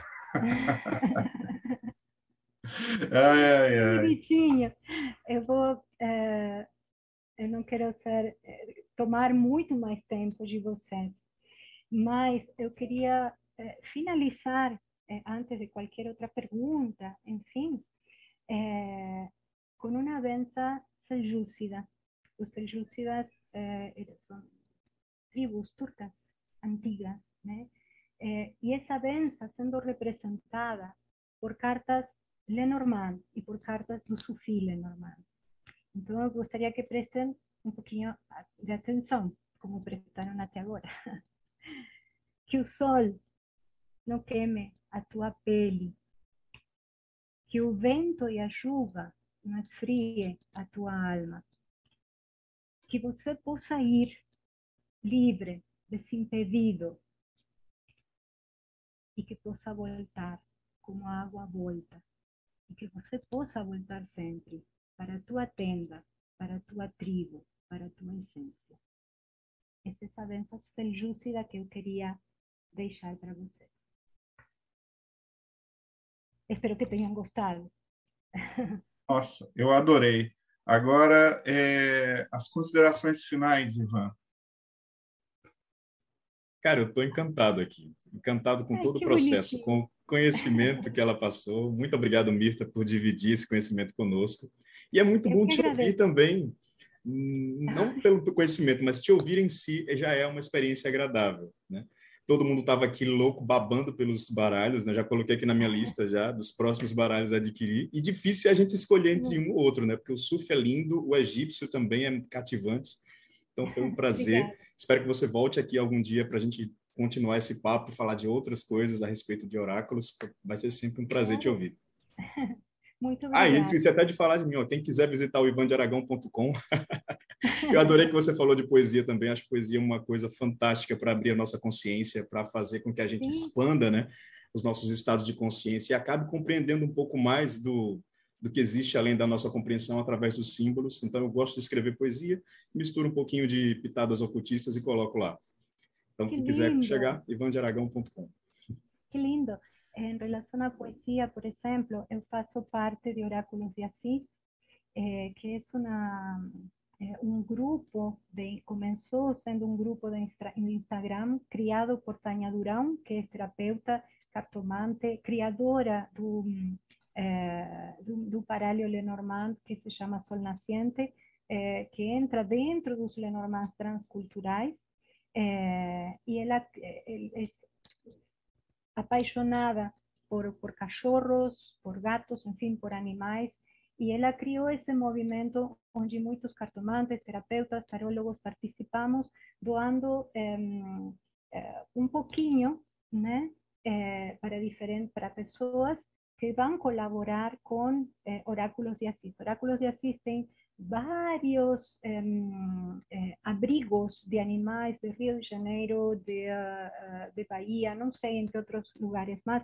Argentina también entró, ahora eh, existe Oráculos de Asís Argentina, Oráculos de Asís España, Oráculos de Asís Chile, Oráculos de Asís México, todos unidos, tarólogos, cartomantes, terapeutas, eh, respondemos dos, tres preguntinhas por una, un valor muito pequenininho, simbólico, e esse nosso trabalho é doado para um desses abrigos, para que o cachorrinho não tenha fome, para que o gato eh, eh, possa ser castrado e assim por diante. E nós criamos eh, dois, três livros. Eh, eu participei de dois, eh, e ambos com poesias explicando o sentido do que é o rato, a montanha e as estrelas, isso é, é o que escolhi falar, e eu é, fiz é, o significado de cada uma dessas cartas em poesia. E do tarô escrevi sobre a torre e sobre y no me acuerdo, no me lembro, mas es todo poesía. Y otro, otro libro que fue escrito también con poesía o, o conto, no lembro ahora, es sobre o baralho eh, da Maria Padilha. Eu não participei, só participei do, do e do Lenormand em poesia e alguns escreveram fragmentos, contos, né? Nos dividimos em eu não sei quantos somos na realidade, né? não, não, não lembro agora, mas é, foi um trabalho bem bonitinho e tudo que esse livro, esses livros arrecadem, é todo repassado para abrigos de animais. E isso é algo que eu gosto de fazer também. Paulo Jacobina, Perfeito. considerações finais. Bem, obrigado mais uma vez pela presença, foi incrível de fato. Que a gente possa ir para aqui, Barran, tomar um café. Inxalá. e e para quem quer se conhecer melhor através da prática filosófica e de quebra, aprender sobre os mais variados temas, como magia, mitos, psicologia e astrologia, basta se inscrever no canal do Pedra de Afiar no YouTube para ter acesso a esse tipo de conteúdo e muito mais. Te aguardo lá. Bárbara, considerações finais.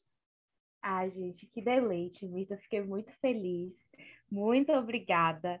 É, como vocês puderam ver, ela é essa pessoa assim, doce, acessível, super sábia, e eu acho que o trabalho dela merece assim, ganhar o um mundo, muito mais notoriedade e fama, porque os baralhos são lindos, a cafelmancia é um oráculo que tem uma força ancestral feminina tão forte e que é muito lindo também.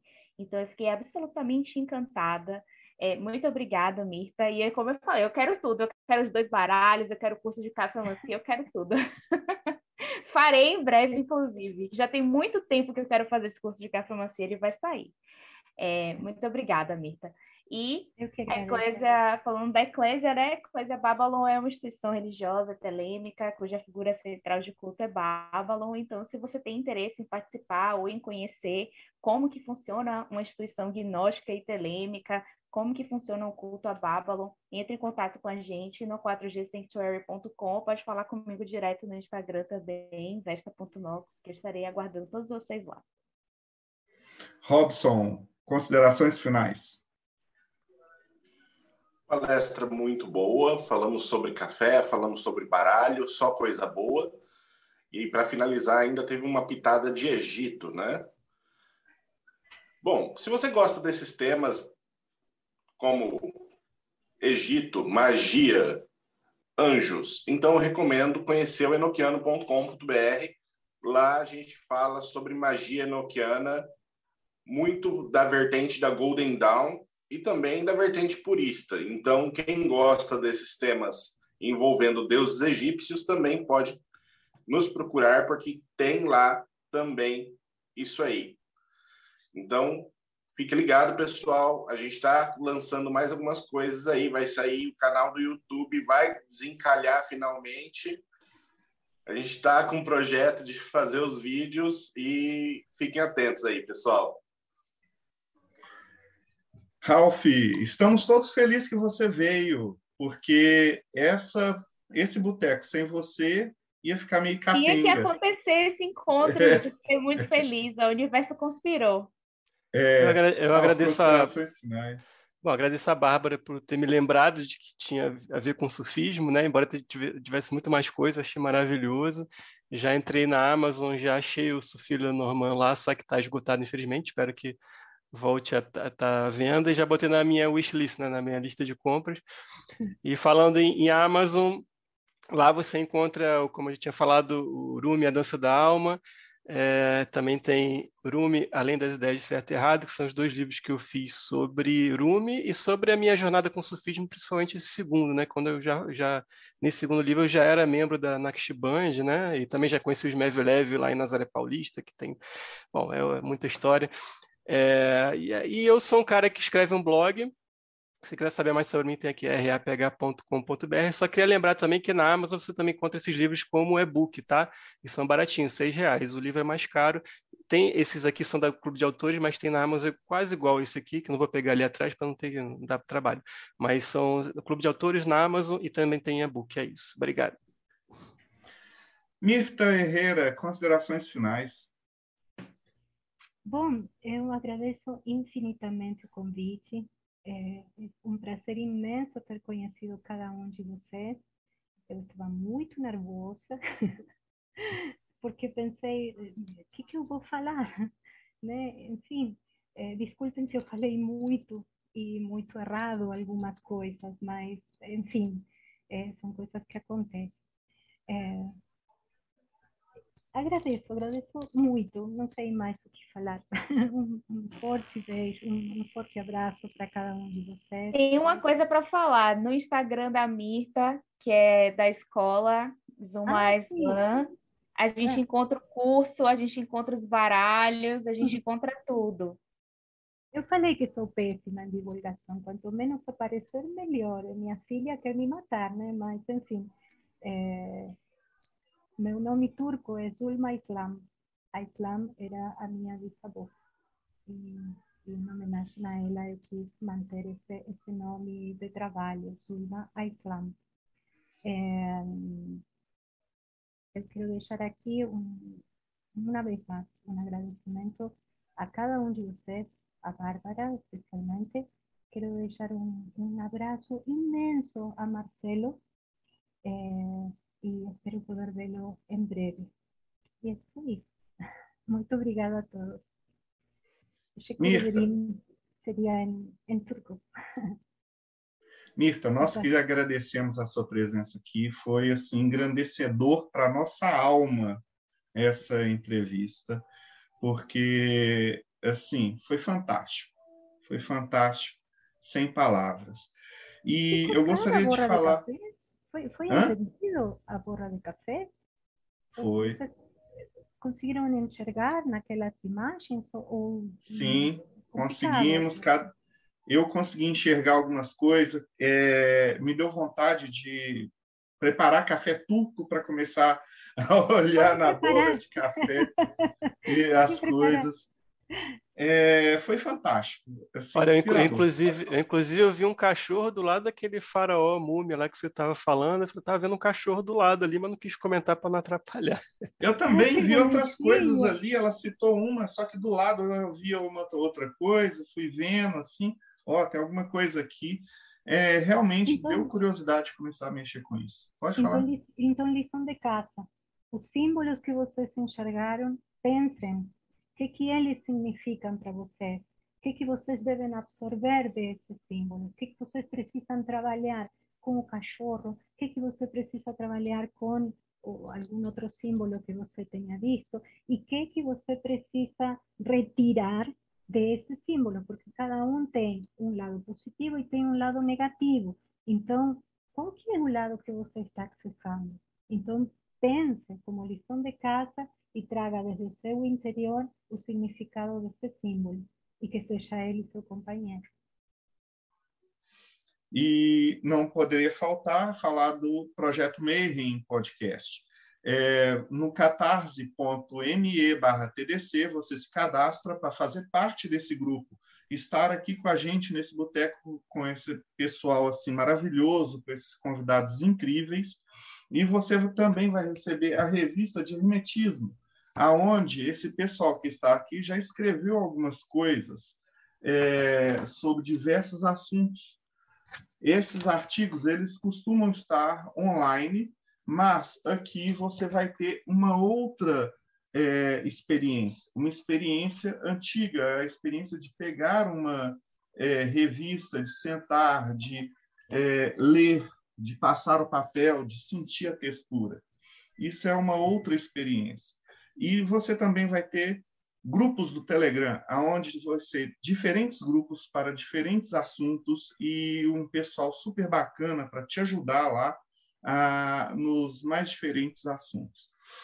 E também gostaria de falar, use o algoritmo do YouTube é, a seu favor. Curta, compartilhe, comente aqui embaixo, vá aqui os, o Instagram da Mirta e todos os contatos dela vão estar aqui é, na descrição para você adquirir tudo. E muito obrigado para todos vocês que ficaram até agora. Até!